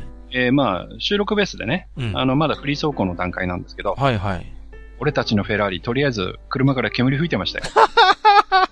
ちょっと、もう、さっきフェラーリ頑張れって言ったところなのに、もう。本当にね、あの、なんかライコネンがですね、はいはい赤いベスパに乗せられて走ってましたから。ちょっと、もう、不安しかない。もう、本当に。本当ですね。えはいー本当、とにかく頑張っていただきたいと思いますけれどもね。えーゆたぽんさんありがとうございました。はい、ありがとうございます。はい、えーここからは一般の Gmail のお便りのご紹介になっていきますよ。はい。はい、はい。えー、青ひげこうさんいただいております。ありがとうございます。ありがとうございます。えー、毎度収録お疲れ様です。えー、巨大怪獣といえば、キングギドラなものです。でも、あわかる。でも、ウルトラマンとか当時習い事をしてたのであまり見えなかったんですよね。ということで、えー今回は巨大怪獣界ということでメジャーな怪獣は、えー出てしまっていることでしょう。えーなので悪い意味でメジャーな海外の1998番ゴジラの話でも、えーネタバレになるようなことを含まないところをネタにすると、ゴジラなのにティラノサウルスのような容姿。通常兵器でもひるんじゃう柔らかさ。日本版ゴジラの中でアメリカさんはゴジラという名前だが、別生物というレッテルを貼られる。かわいそうだぜ、ゴジラさん。やっぱり本家と比べられるといたたまれなくなりますが、私はそういう不憫なところも彼の魅力だと思っています。怪獣学者の皆さんは地味だけど好きな怪獣いますか？それでは引き続き収録頑張ってくださいといただいております。ありがとうございはい、あます。りがとうございます。えーね、シンゴジラの回を受けてということだと思うんですけれどもね。はい。うんうん。マスターは結構あれですか？特撮絡みとか、こう怪獣っていうのは結構思い入れがあったりするところはあるんですか？いや、僕はですね、うんあの、小さい時に、はい。えーえーまあ、亡くなった母にね、えー連れてってもらった映画でですね、はい。えー一番古い記憶があるのが、うん。えーゴジラ対ガイガンなんですよね。わあ、また随分ちょっと、マニアックなところ来ましたね。はいはいはいはい。でですね、僕はね、あの、ガイガンのね、あの、ビジュアル好きなんですよね。うんうんうん。あの、ー一つ目。で、はいはいはいはい、わかり両ますよ。手がなんかこう、鍵爪みたいになってて、うんうんうんうんで、あの、腹についてるノコギリが回転するっていう、ね。そうそうそうそう。はい。ね。いや、あの、ギミックっていうんですかね、その辺の、はいはいはいこうね、あの、強引にくっつけたところもあるんですけれども、うんうんなんとも言えない力強さがやっぱありましたよね。でね、うんこう、キングギドラとセットでね、うんうんなんていうの？こう、あの、プロレスラーの悪役のヒールのねなんか、タッグみたいなはいはいはいはいはい。雰囲気があってね、そうですそのね。2体は好きですね。ああ、なるほど。はい。うん僕はそうだな一つだけ挙げるとするならば、あのね、えー、プルガサリっていう巨大怪獣がいましてね。はいはいはいはい。そうなんですよ。あの、ちょっとね、ちょっとだけ時事ネタっぽいんですけど、あの、はいはい北の将軍様がですね、はいあの、東方のあの、方々を、えっ、と、ダマくらかしてですね、あの、北朝鮮に連れてって撮った怪獣映画があるんですよ。はい。で、あとあの、主演女優とか監督監督さんを、えっ、と、韓国から拉致、拉拉致じゃないや。まあ、あの、まあ、え危ない危ないおえ、あの、ね、お呼びして、ね、なんか、えーまあ、将軍様がおっしゃることには韓国から亡命してきたって言ってるんですけども、で非常に潤沢な予算でですね、あの、東方のスタッフと韓国のスタッフで撮った、えー、プルガサリという怪獣がいて、まあ、これが結構かっこいいんですよね。うん、うん、うん。で、あのーまあ、ストーリーもね、それこそシンゴジラじゃないですけど、あのーどんどん形態が変わってくんですよね。どんどん巨大化していくんですよ。鉄を食って、どんどん巨大化していくって感じで、はいはいうん、非常にね、印象深くて、僕はね、うーん、まあ、なそうですね。あれ、これってまあ、できた時に、かん、あの、監督さんが、あの、フィルム持って、韓国に亡命しちゃって、幻の映画って言われてたんですよね。完成してからね、14、5年かかってるはずですよ。日本で見見られるようになったの。で、そんな曰く付きの、あの、北朝鮮の怪獣映画だったんですけど、はいあの、色物って見られがちだけどね、結構かっこいいんですよ、これ。なるほうんうんうん。で、スーツアクターとかもちゃんと東宝で一戦で頑張ってる人がやってたんで、ど。うんうん。意外とね、あのーなんていうかな、笑えないと言いますか、そういう意味では、コケにはできないクオリティなんで、まあ、はいぜひね、青ひげ子さんも機会があれば、あの、北朝鮮の、えーですね、フルガサリ、えー見ていただければなと思いますけれどもね。各あの、ウルトラ系だと怪獣好きなのいます？ウルトラ系ですか？難しいですね。うーん。まあ、有名なとこだとね、レッドキングとかさ。はいはいはいはい。ああ、なるほど。ウルトラファイトに出てきた、あの、すげえしょぼいバルタンが好きですね。ああ、なるほど。全然違うっていうね。あの、なんて言うんですか、あの別物なんですよね、一部の怪獣が。あの、使い回しでもなくて、なんだかすごい粗悪品っぽい感じなんですけど、なんかね、なんか、好きです。ウルトラファイト好きなんで。ちなみにですね、僕はね、えっ、と、あれはね、エースかなはいはいはい。エースに出てきたね、エースはあれ鳥獣って言うんですよね。うんうんうん、そうですね。はい。でね、えっ、とね、バキシムって言ったかなあー、なんか聞いたことあるぞ。うん。うんうん、うん。バキシム好きでしたね。はい。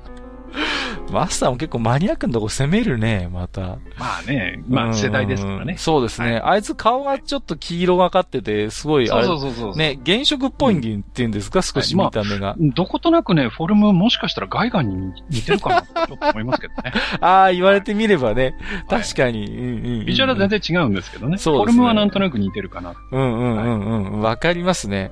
バキシムって確かね、ウルトラマンメビウスでリバイバルで登場してるんですよね。あ、そうなんですか、うん、メビウスって結構いろいろ出てましたもんね。そうそうそう。メビウスって結構、うん、あの、斎藤城系の鳥獣がいっぱい出てるんで、はい、意外と人気あるんじゃないですか、バキシム。わかんないけど。メビウスはね、なんかお話もね、やっぱりその古い役者さんとかがそれなりの年を取った姿そう、そう。あのね、リアルなんですよ、その。結構いいんですよね。いいです。あれはいいですよ。うん、あのー、なんて言うんですかね。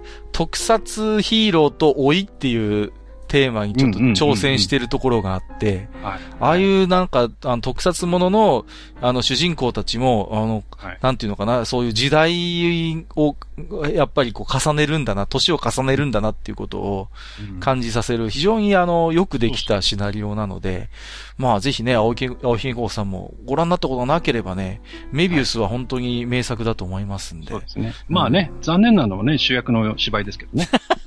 そこはまあ、しょうがないというか まあ、あの。そうですね。はい、ただ、脇を固めるバイプレイヤーが本当に豪華ですので。すごいですよね。すごいんですよ。うん、いや、ぜひ見ていただきたいなと思いますけれどもね。はい。はい、えー、青ひげこさんありがとうございました。はい、ありがとうございました。はい。えー、続きまして、レリクスさんいただいてますよ。いつもありがとうございます。ありがとうございます。えー、小ネタ、いつも入ってますけども。えー、マスター、こんばんは。えー、今日の店内は押し入れというか、衣装部屋みたいですね。マスター、ようこそ、クローゼットパレスで。これね。はい、相変わらず、リターンオブイスターを知らないとよくわからないというね、ネタになってますけども、ね、えー、感想いただいてますよ。えーはい、お疲れ様です。暗黒要塞ことレリクスです。えー、ベルトスクロールアクション会拝聴しました。大変面白かったですし、考察も深いものがありましたが、全体的に概論的な放送でしたので、欲を言えば、アーケード界、コンシューム界に分けて欲しかったところです。うん、なるほどね。はい、えー、キングオブドラゴンとかナイツオブザラウンドとかのゲームも個別に語って欲しかったです。えー、ファイナルファイトは特にコンシューマー移植に伴う派生作品がとても多いので、そのあたりについても語って欲しかったです。えー、スーパーファミコンだけでも、ガイのいないスーパーファミコン版、うんうん。うん、コーディのいないファイナルファイトガイ、二人同時プレイ可能な続編、ファイナルファイトタフなど3作品があります。ありますね。うん。はい。ファイナえっ、ー、と、ファミコン版ではマイティファイナルファイトなんて番外編的な作品もあります。うんうんうん、メガドラ版は確かにありませんが、コンシューマーゲーム機では完全移植に近いメガ CD 版というのがあります。これね、うん、遊んだことありますよ。えー、ね、それだけあの時代ユーザーが家庭でのベルトスクロールアクション、特にファイナルファイトをプレイしたかった熱が伝わりますよね。バラエティに富んでいる反面、移植に伴うゲーム性の違い、えー、例えば二人同時プレイができきない、えー、〇〇内面があるとも明確なので、そのあたりのことも語ってほしかったところでしたね。えー、それとゲームが果たしてベルトスクロールアクションゲームのカテゴリーに入るのかわかりませんが、語ってほしいゲームが一つだけあるので紹介します。それがセガサターンのソフト、ガーディアンヒーローズです。ああ、なるほど。ある意味では、トレジャーのダンジョンズドラゴンズとも言える剣と魔法の世界を体験できるので、お二人に語って欲しかったです。ということで、ね、いろいろいただいておりますけれどもね。はい。はいはい。まあ、ちょっとね、なかなかあのー、触れられなかったゲームがね、結構あったなっていうのは確かにその通りでね。うん。うんうんうん。はい、まあ、いろいろね、本当に、やっぱり、スーパーファミコンのあたりはまだまだこう、アーケードとの、その、性能のやっぱ差がまだあったんでね。うんはい、確かにいろいろ工夫してなんとか移植してたなっていうものはいろいろあったなと思うんですよね。うん、まあ、ファイナルファイトなんてのはまさにおっしゃる通りで、いろいろとね、はい、あのー、違うバージョンのような形で出してましたんで、まあ、このあたりまたね、少し時間とっておしゃべりする機会もあるかなと思いますんでね。うん、はい。ちょっとまた今回でベルトスクロールは終わりっていうことじゃなくて、また、え、はい、あの、語る機会もあるかなと思いますので、ね、はいよろしくお願いいたします。まあね、一つだけあの、言わせていただきますと。はい。あのね、レリクスさん、あの、あんまりいっぺんに喋っちゃうとね、うん。ネタがなくなるそうなんですよ。はい、そこなんですよ。我々もできるだけね、小出しにして、こう、はい、行こうかなということで、はい、そうなんですね。ぜひちょっとそういうことで、えー、細く長く いきたいと思いますんで、はい、ね、はい、よろしくお願いいたしますということで、はい、ありがとうございました。またよろしくお願いいたします。はい、えー、それでは次のお便りご紹介させていただきます。はい、はい。えっ、ー、と、プラスさんからいただいております。はい初めてですかねそうですね。初めていただきました。ありがとうございます。はいありがとうございえー、カッカさん、萩和さん、はじめまして、プラスと申します。えー、まだ30回までしか潜れていませんが、お便りさせていただきます。えー、もうここ1ヶ月ほど、愚者の宮殿だけを耳にして生活しており、えすっかり、大丈夫か？すっかり愚者級中毒です。え大丈夫ー、はじめはカッカさんのトーク運びとアバンティのテイストに惚れ込み聞き始めましたが、回を重ねると、萩和さんの懐の深さとその奥にある熱いもの、過去めんどくさいものっていうことで、えーにぐいぐい引き込まれて今ではお二人の大ファンです。えー、カッカさんのテレン巧みなトーク運びはきっとゲームマスター経験から来てるのだろうと勝手ながら拝察します。えー、私自身は高校生時代に TRPG サークルにてガープス、えー、ヨーマ、ガンダム、おコミケで手に入れたサプリ、ガンダムはあれですね、多分同人のやつだと思いますけども、えー、ソードワールド、シャドーランをメインに遊んでました。マスターの話を聞かず、キャラ C の裏にキャラ絵を描きまくる不良プレイヤーでしたが、えー、萩和さんの説明会は、えっ、と、毎度わかりやすく、その裏にある知識、準備の深さを感じます。リクエストになりますが、萩和さんの萩和ライフ、えー、かっこ経緯や苦労を聞かせてもらえると嬉しいです。私は個人的に陶芸をして老後の余生を過ごしたいという夢があるので、萩和さんの生活に憧れます。ん？早くリアルタイムまで潜れるように配聴しつ、視聴し続けます。これからも放送を楽しみにしております。乱文長文失礼いたしましたといただきました。ありがとうございます。ありがとうございます。ねえ、ちょっと愚者の宮殿だけ耳にして生活してるのはちょっと心配になっちゃいますけれども。そうですね。うん、はい大丈夫ですかね？うん。あのー副作用としてあれですよ。だんだんねじり臭い、めんどくさい性格になる可能性があるので、ほどほどの方がいいような気もしますけれども。まあ、他にもね、ポッドキャスト面白い番組いっぱいあるんでね。そうですね。はい。はい。あのーそういうの聞いてるうちになんか逆にね、あ、愚者級大したことねえなっていうことでね、飽きられちゃうかもしれませんけれども。いや、でも本当にあの、素直に嬉しいです。ありがとうございます。ありがとうございます。本当にね。ねうんまああのね、今回も萩和さんのまあ、言ってみれば説明会みたいな感じになってたんでね、はいはい。うんうんうん、あの楽しめたんじゃないかなと思いますけれども、はい萩和さんの萩和ライフということでね、ハニワライフっていうのはどういうことなんでしょうね。萩和さんがあれなんですが、普段萩和を焼いてると思われてるんじゃないですか？はい。あ、あの、僕ですね、あの、ツイッターで、うん。実際にあの、陶芸作家さんで埴輪を、のね、小さい埴輪を作って売ってらっしゃる方がいらっしゃるんですけど、はいはいはい。エッツさんっていう方なんですけど、うんうんうんその方の埴輪焼いてる写真とかは俺結構リツイートしてるんで、うんうんうんうん。もし勘違いされてるとしたら、うんうんその埴輪はあの、僕が作ってるんじゃなくて、エッツさんが作ってる。なるほど。僕も埴輪作りますけど、作るんですよね、でも。作るんですけど、ねまあ、そマスターもんなに数はね、作ってないんで。そうですか。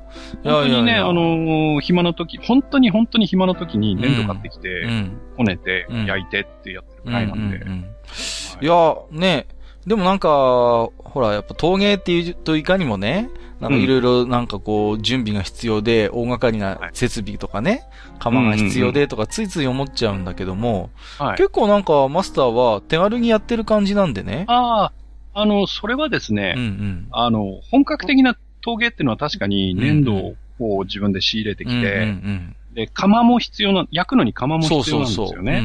だから、えー趣味レベルでやりたかったら、うんうん。あの、例えば地域のうん、そういう、あの、陶芸サークルとかで、うんうんうん、あの、結構、えー、町のなんか施設とかでそういう、そういう人向けに。に、あの、電気窯とかを置いてあったりするので、へえ、あ、そうなんですね。そういう、ははは例えばサークルとかに入っうんうんてうん。焼かせてもらうとかっていうのは一つ手としてあるんですよね。なるほどね。うんうんうん。ですけど、僕の場合はう、ん、あの、本当にあの、オーブンとかで焼ける、ああの、ホビー粘土があるんですよ。へえ、あ、そんなのあるんだ。あるんです。へえ。それを使って、うんうんえー、えっとね、どのくらいだろう。一塊ね、何百円かで、そういう、あの、専用の粘土があるんですよね。へえ、そうあの、なんだ。低い、低い温度で焼ける。あーまあ、その代わり、その、はいはいはい。食器とかのね、うんうんあの、うん用途にはちょっとうん、物足りないんですけど、うんうんうん。本当にちょっと焼いて置いとくぐらいのものであれば、いいですね。あの、作れるホビー粘土があってですね。それはいいことを聞きました。はい。で、それだと、まあ、ちょっとこねて作って、うんうんうん。乾燥させて、へで、まあ、オーブンでね、え。ちょっと焼いてやると、うんうんうんあの、オーブンもね、ほんと30分とかで焼けるんで、、そうなんだ。へえ、あ、だからねい、いですねそ。れはね、本当にうん、もう、うん本当にデスクトップのマスコットみたいなのを作る分には、それで十分ですね。いや、いいですね。ちょっとは、いそれはいいことを聞いたな。僕もちょっとやってみようかな。うん、うん、うんうん。ね、なんか、ちなみに、まあ、経緯や苦労ってあるんですけれども、はい。なんでこう、そういう埴輪を焼こうってこう思いついたと言いますか？うーん、そうですね。まあ、もともとね、あの、僕の、まあ、その、ペンネームというか、うんうんあの、ニックネームで、ハンドルで使ってるハニワっていうのは、もともと、まあ、これゲームから来ていて、はいはいはい。あの、それこそフェイスのね、うん。あの、PC エンジンのゲームで、ハニー・オン・ザ・ロードっていう、あの、ハニー・イン・うん。ザ・ザ・スカイの続編なんですね。はい。続編のハニー・オン・ザ・ロードの方が僕結構好きで、珍しいですよね。大体逆の評価が高い、多い、高いんだけど。はい。オン・ザ・ロード面白いんですあよ。ー僕クリアまでやりましたけどね。はい、あれめちゃくちゃ難しいのによくやりましたね。で、あれが好きで、で、学生時代に、なんかそれを、それが面白いぞ面白いぞってやたら言ってたもんですから、はいはいはい。なんか周りの人にハニワの人とか言われるようになって。はいそうだったんですねそっからなんですよね。なるほど。はい。はいはいはいはい。で、えー、もともと、えー、物作ったりするのは結構嫌いじゃないので、はいはいはい。あなるほどね。たまたま、えっ、と、いつでしたっけね、その、粘土の存在を知そのホビー粘土の存在を知って、うんうんうん。もうこれだったら作れんじゃんと思って、うんうんうん。ちょっと買ってきて、ほんとね、4、500円で買えるんですよね。あ、本当ですか？あ、はいいいですね。でで、それを買ってきてこねて、で、僕の場合はちょっと、あの、職場に行くと、でっかいオーブンがあるもんですから、あ。うんうんうん。はい、そのオーブンで、温度も160度とか、確かそのぐらいで OK なんで、はいはいはいははい。で、ちょっと焼いて作ってみたら、案外うまくできたんで、い。なるほど。うん。っていう感じですね。はいはいはだから別に苦労はしてないんですよ。い。なるほどね。はい。へえ。いや、もうてっきり僕はね、萩和原人から来てるのかなと勝手に勘違いし違てうんですよ。ましたけどね。残念ながらね、鋼鉄ジーグじゃない鋼んです。鉄ジーグじゃないんですね。ははいい。。違うんですよ。失礼しました。ね。まあ、そっちから来てたら今頃ね、萩和さんもねバンバンバラバラになってる可能性がありますから、ね。全滅しちゃってますからね。そうそうそう、全滅だですからね、本当に。失礼いたしました。えー、ということで、えープラスさんありがとうございました。今後ともよろしくお願いいたします。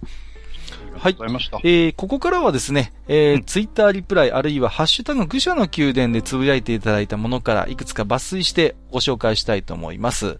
もちろん、えー私どもすべてね、お目通しはさせていただいておりますので、えー読まれなかった方ごめんなさい。えー、と、よろしくお願いいたします。ということでね。はいえーと、まず、深見さんいただいておりますよ。これ前回初めていただいた方ですね。はい。えー運転中に名前を呼ばれてびっくり。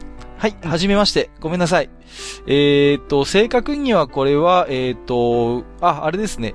F ガルラグということで、えっ、と、に AG です。あ、AG ですね。はいすみません。いえっ、と、AG が抜けてました。CG フォーラムです。ということで、CG の方のフォーラムだったんですね。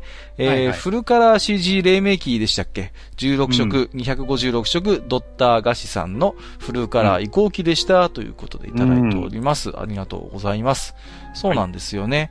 うんうんうん。あのーちょっと同級生の回でも話をしたんですけれども、ちょうど16色から256色にまあ移行していくぐらいの時期でね。うんうんうん。それこそいろんな、こう、16色でも様々な色に見せる工夫とかがね、あった頃で。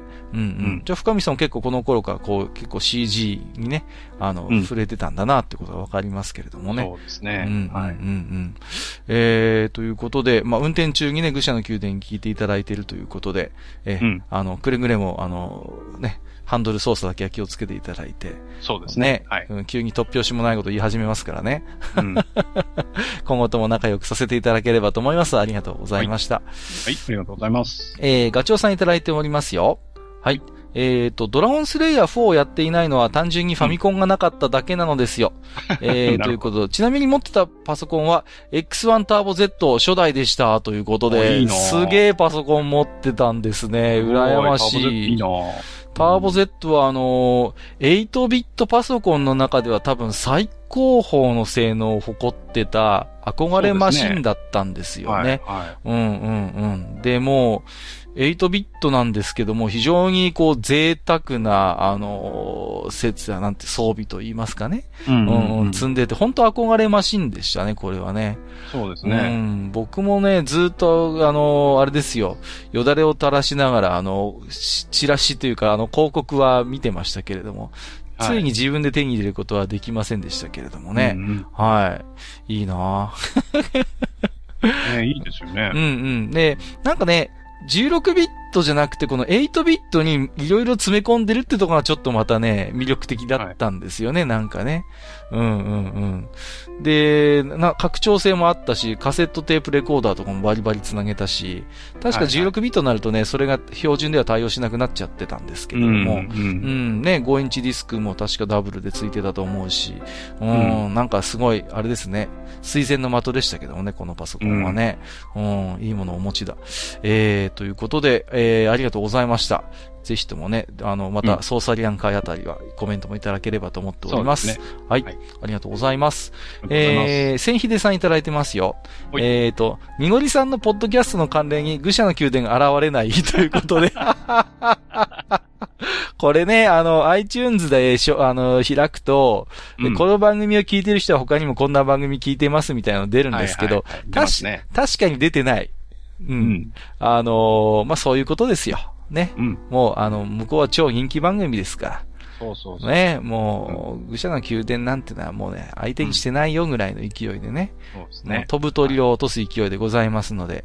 ね。ねはい。はい何でしたっけ？踊るアホに見るアホでしたっけか。なんかそんな感じね。えーそんな感じの番組だったと思いますので。はい。えー、ということでね、えー、引き続き、えー、愚者の宮殿ともどもよろしくお願いします、ということで。はい。はい、ありがとうございます。ありがとうございます。はい。えっ、と、木蓮さんいただいております。ありがとうございます。えー、愚者の宮殿、ゴジラ会を聞き終わって、えー、往復2時間半の通勤にはちょうどいいサイズです。で、えー、ゴジラを見て嬉しかったのは、さとみちゃん可愛い。これが本当で。要はあの映画はアニメであり、アニメキャラのリアリティのなさを実写でカバーできた作品。やればできるじゃんです。っていうことでね。なるほどう。んうんうん。はいこれ確かにね、そうなんですよね。あの、石原さとみは可愛かったって、ママスターが一言で、あのーやってましたけれども、ううんうんうん。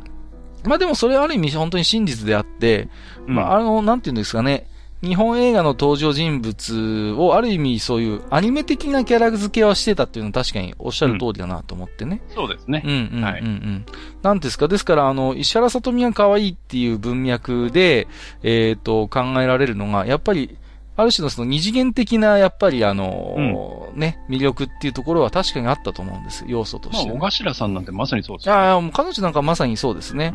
うんうんうん。アニメのキャラクターを、まあほとんど、まあ、そのまんま演じてるような節がやっぱありましたんで、はいうんうんうんうん。だからそういう意味では確かに、そういう要素はおっしゃる通りだなと思いまして。そうですねう。ん、木礼さんのおっしゃる通り、やればできるじゃんということでね。うん。はい。えー、ありがとうございます。えーと、次が、ヨネコさんいただいてますね。はい。ありがとうございます。えーと、ゴジラ界、熱量がすごい。えー、初ゴジラ映画だった私の感想は、ただただ恐怖。えー、しばらくテレビにビル群が映ると、遠くからゴジラが歩いてくるんじゃないかと胸騒ぎが。うんえー、会議室のワンシチュエーションコメディ感は完全に癒しでした。笑ということでね。私も仕事ですからは、プロフェッショナルでかっこいいと思います。といただきました。ありがとうございます。そあのシーンはね、かっこいいですよねうん。そうなんですよね、やっぱりね。うーん。ね、最近ちょっとね、なんだか国際情勢もにわかにきな臭くなってきましたけれどもね。本当ですよね。うーん、なんかね、なんかあんまり現実世界では、ああいう制服組の仕事ですからはちょっと聞きたくないなっていうところもありますけどもね。うんね。そういう脅威という意味においてはね。うんうんうん。まああのなんていうんですか、まあ、シリアスな映画ではあるんだけど、まあこれもちょっと喋りましたけどね、ところどころにちょっと抜くような、そういうシーンがやっぱりありましてね。うんうんうん。はいだからその、会議室っていう、まあ、そういう閉じた空間でのワンシチュエーションコメディっていうのは確かに、うん、うんなるほどなというところ思うところもありましたしね。はい。はいまあね、初ゴジラ映画がシンゴジラだったっていうことはね、えー幸せだったのかそうでないのか、どうなんでしょうか。でも、うん、まあでも、ニゴリさんもシンゴジラが入って昔のゴジラ見る見るようになったって言ってたから、まあはいそういう意味では非常に強烈な印象を与えたという意味では良かったのかなとも思いますけどもね。うん、うん、うんまあぜひともね、また他のゴジラも見る機会がありましたらいろいろ教えていただきたいなと思いますけれどもね。はい。米子さんありがとうございます。ありがとうございました。えっ、と、本日最後になりますね。えっ、と、ポコタンさんいただいてますよ。ありがとうございます。はい。えっ、と、シンゴジラ会、とても素敵でした。えー私は初回 4DX を見てしまって、面白かったものの集中できなかったのが残念でした。ということでいただいております。はいこれね、うーん、まあ、4DX、まあ、あの、賛否あるんですけれども、う。うんん、なんて言うんですかね。多分見る人のスタンスにもよるのかなと思うんですよね。うん。つまり、映画というものを、まあ、アトラクションとして捉えてる人にとっては、こんなに楽しい設備はないと思うんです。ううんん。うん。ね、客席が揺れたり、ミストがね、ふわーっと来たりとか、うん風が吹いてきたりっていうのは、なんていうのかな、ある種、例えばディズニーランドとかに行って、スターツアーズに乗るような感覚で映画を見たい人にとってみればね、とても魅力的だと思うんですけれども、うん私なんかやっぱり、うーん、映像作品を見に行くっていう感覚なので、うん。何回かそういう 4DX の映画見たこともあるんですけど、どうにも馴染めないんですよね、個人的には。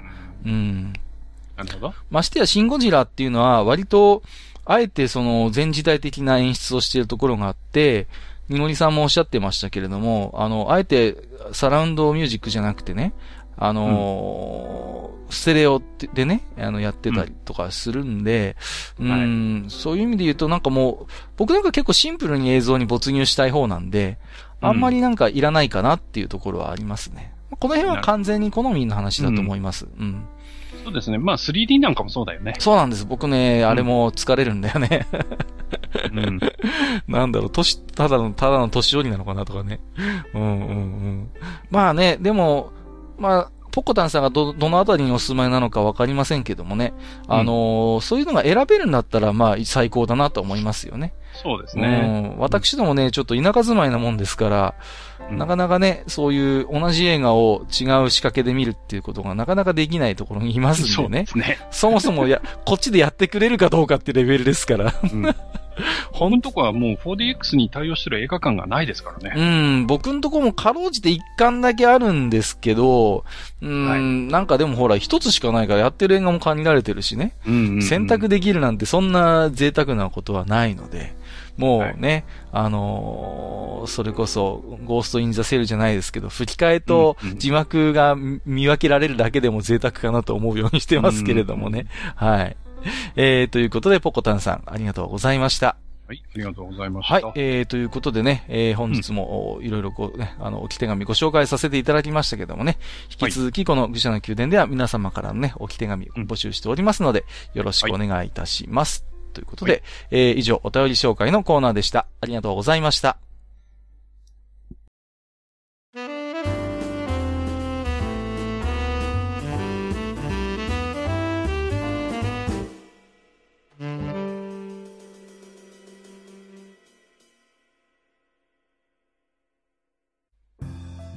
はい。というわけでね、えー、今日は、まあ、私の、えー、一つのね、えー、パターンとなっておりますけれども、はい。また、えー、2017年の F1 のね、開幕にあたって、まあ、いろいろとつらつらと、えー、お話をさせていただきましたけれども、この辺でね、えー、今回の武者の宮殿看板と、はい、わかりました。いうことにしたいと思います。まあ今日はね、あのうん一つこう、モータースポーツの話題ということで、いろいろお話しさせてもらったんですけども、まあ、スポーツ絡みで言いますとね、え最近の大きなニュースとしては、えーフィギュアスケーターのね、え浅田真央選手が電撃引退ということでね。そうですね。うんはい。随分まあついにという感じですかね。まあそうですね、テレビなんかでも随分やってましたけれどもね、すっかり真央ちゃん一色でね、うん。はいでも何ですかね、この浅田真央っていう選手は、こう、どうにもこう、日本人の心の金銭に触れるところがあるなということでね。うん。うんうんそうですね。うん。何なんですかねやっぱ彼女の一つ、ひたむきさみたいなところがあるんですかねあとね、やっぱり彼女には、やっぱりデビューが鮮烈でね。うんうんうん。そうですね。えー、14歳の時に、うんそのジュニアを飛び越えてシニアに出てきて、はいはいはい。いきなりその、なんかトップを取っちゃうみたいなうんうんね。うん。もうで、ね。こう、この子だったらもう、オリンピック金メダル間違いなしだ、みたいなところまで行ってて、うん。その、年齢制限で出れない。そうなん、ねちょっと悲劇があったんですよね。うん。そこからやっぱりり彼女のその悲劇的なそうんの、ストーリーが始始まって、うんで、その4年待って、うんえー次のオリンピックで金だ金だって言われてて、そこで。でキムヨナですよ。そうですね、ライバルが現れる。そうなんですよね。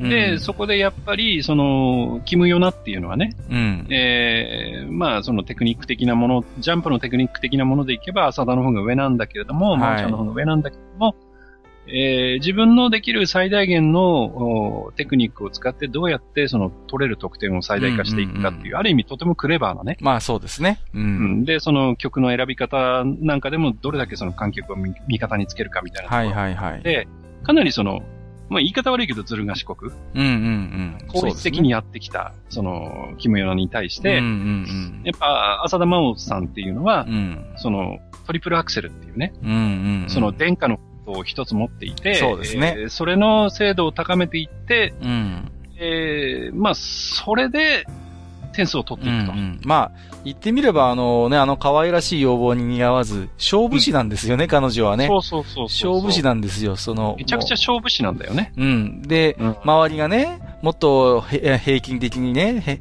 あの、点数取ることも方法なんだと。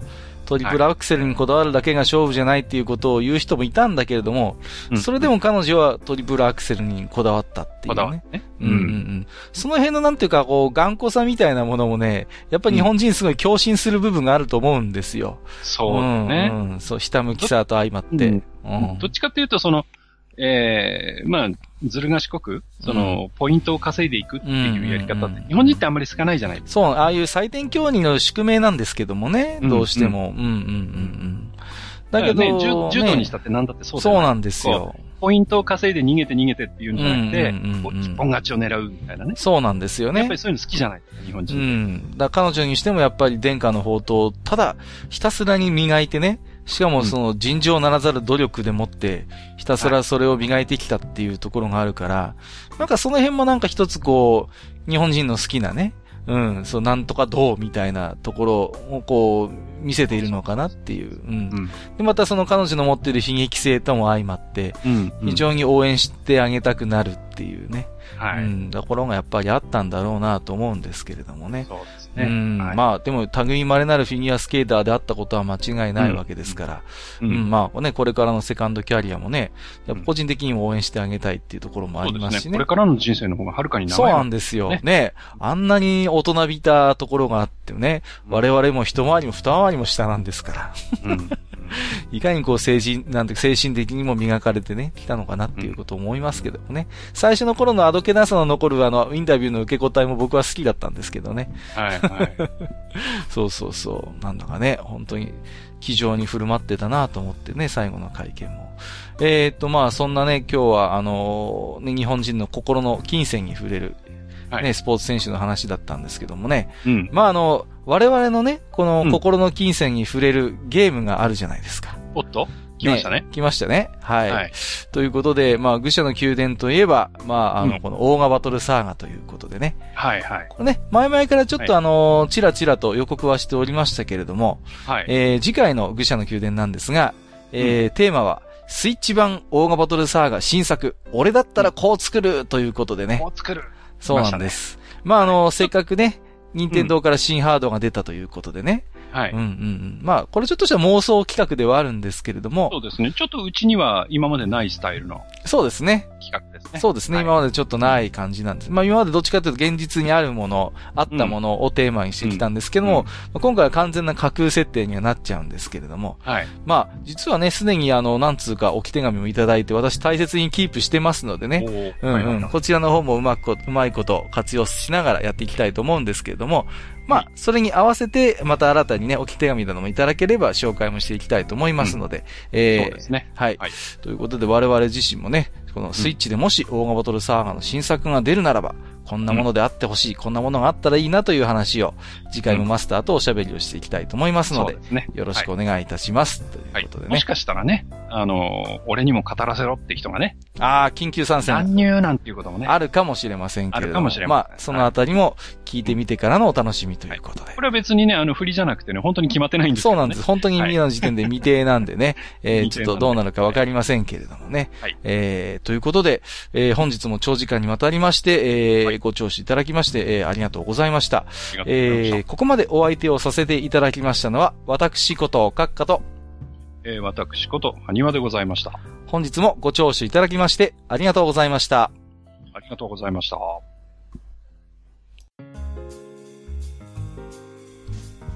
おっさん二人でお送りしているトークラジオ、愚者の宮殿では、皆さんからの置き手紙を募集しております。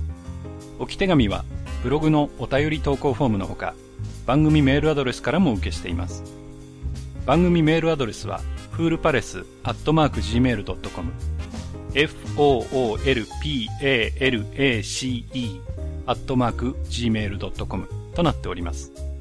また、番組公式ツイッターでは、番組更新のお知らせ、次回更新予定日をご案内しております。ブログのリンク、またはツイッター上で、愚者の宮殿を検索してフォローしていただければ幸いです。また、公式ツイッターへのリプライや、ハッシュタグ、愚者の宮殿をつけていただいたつぶやきも番組内でご紹介させていただく場合がございます。皆さんからの置き手紙お待ちしております。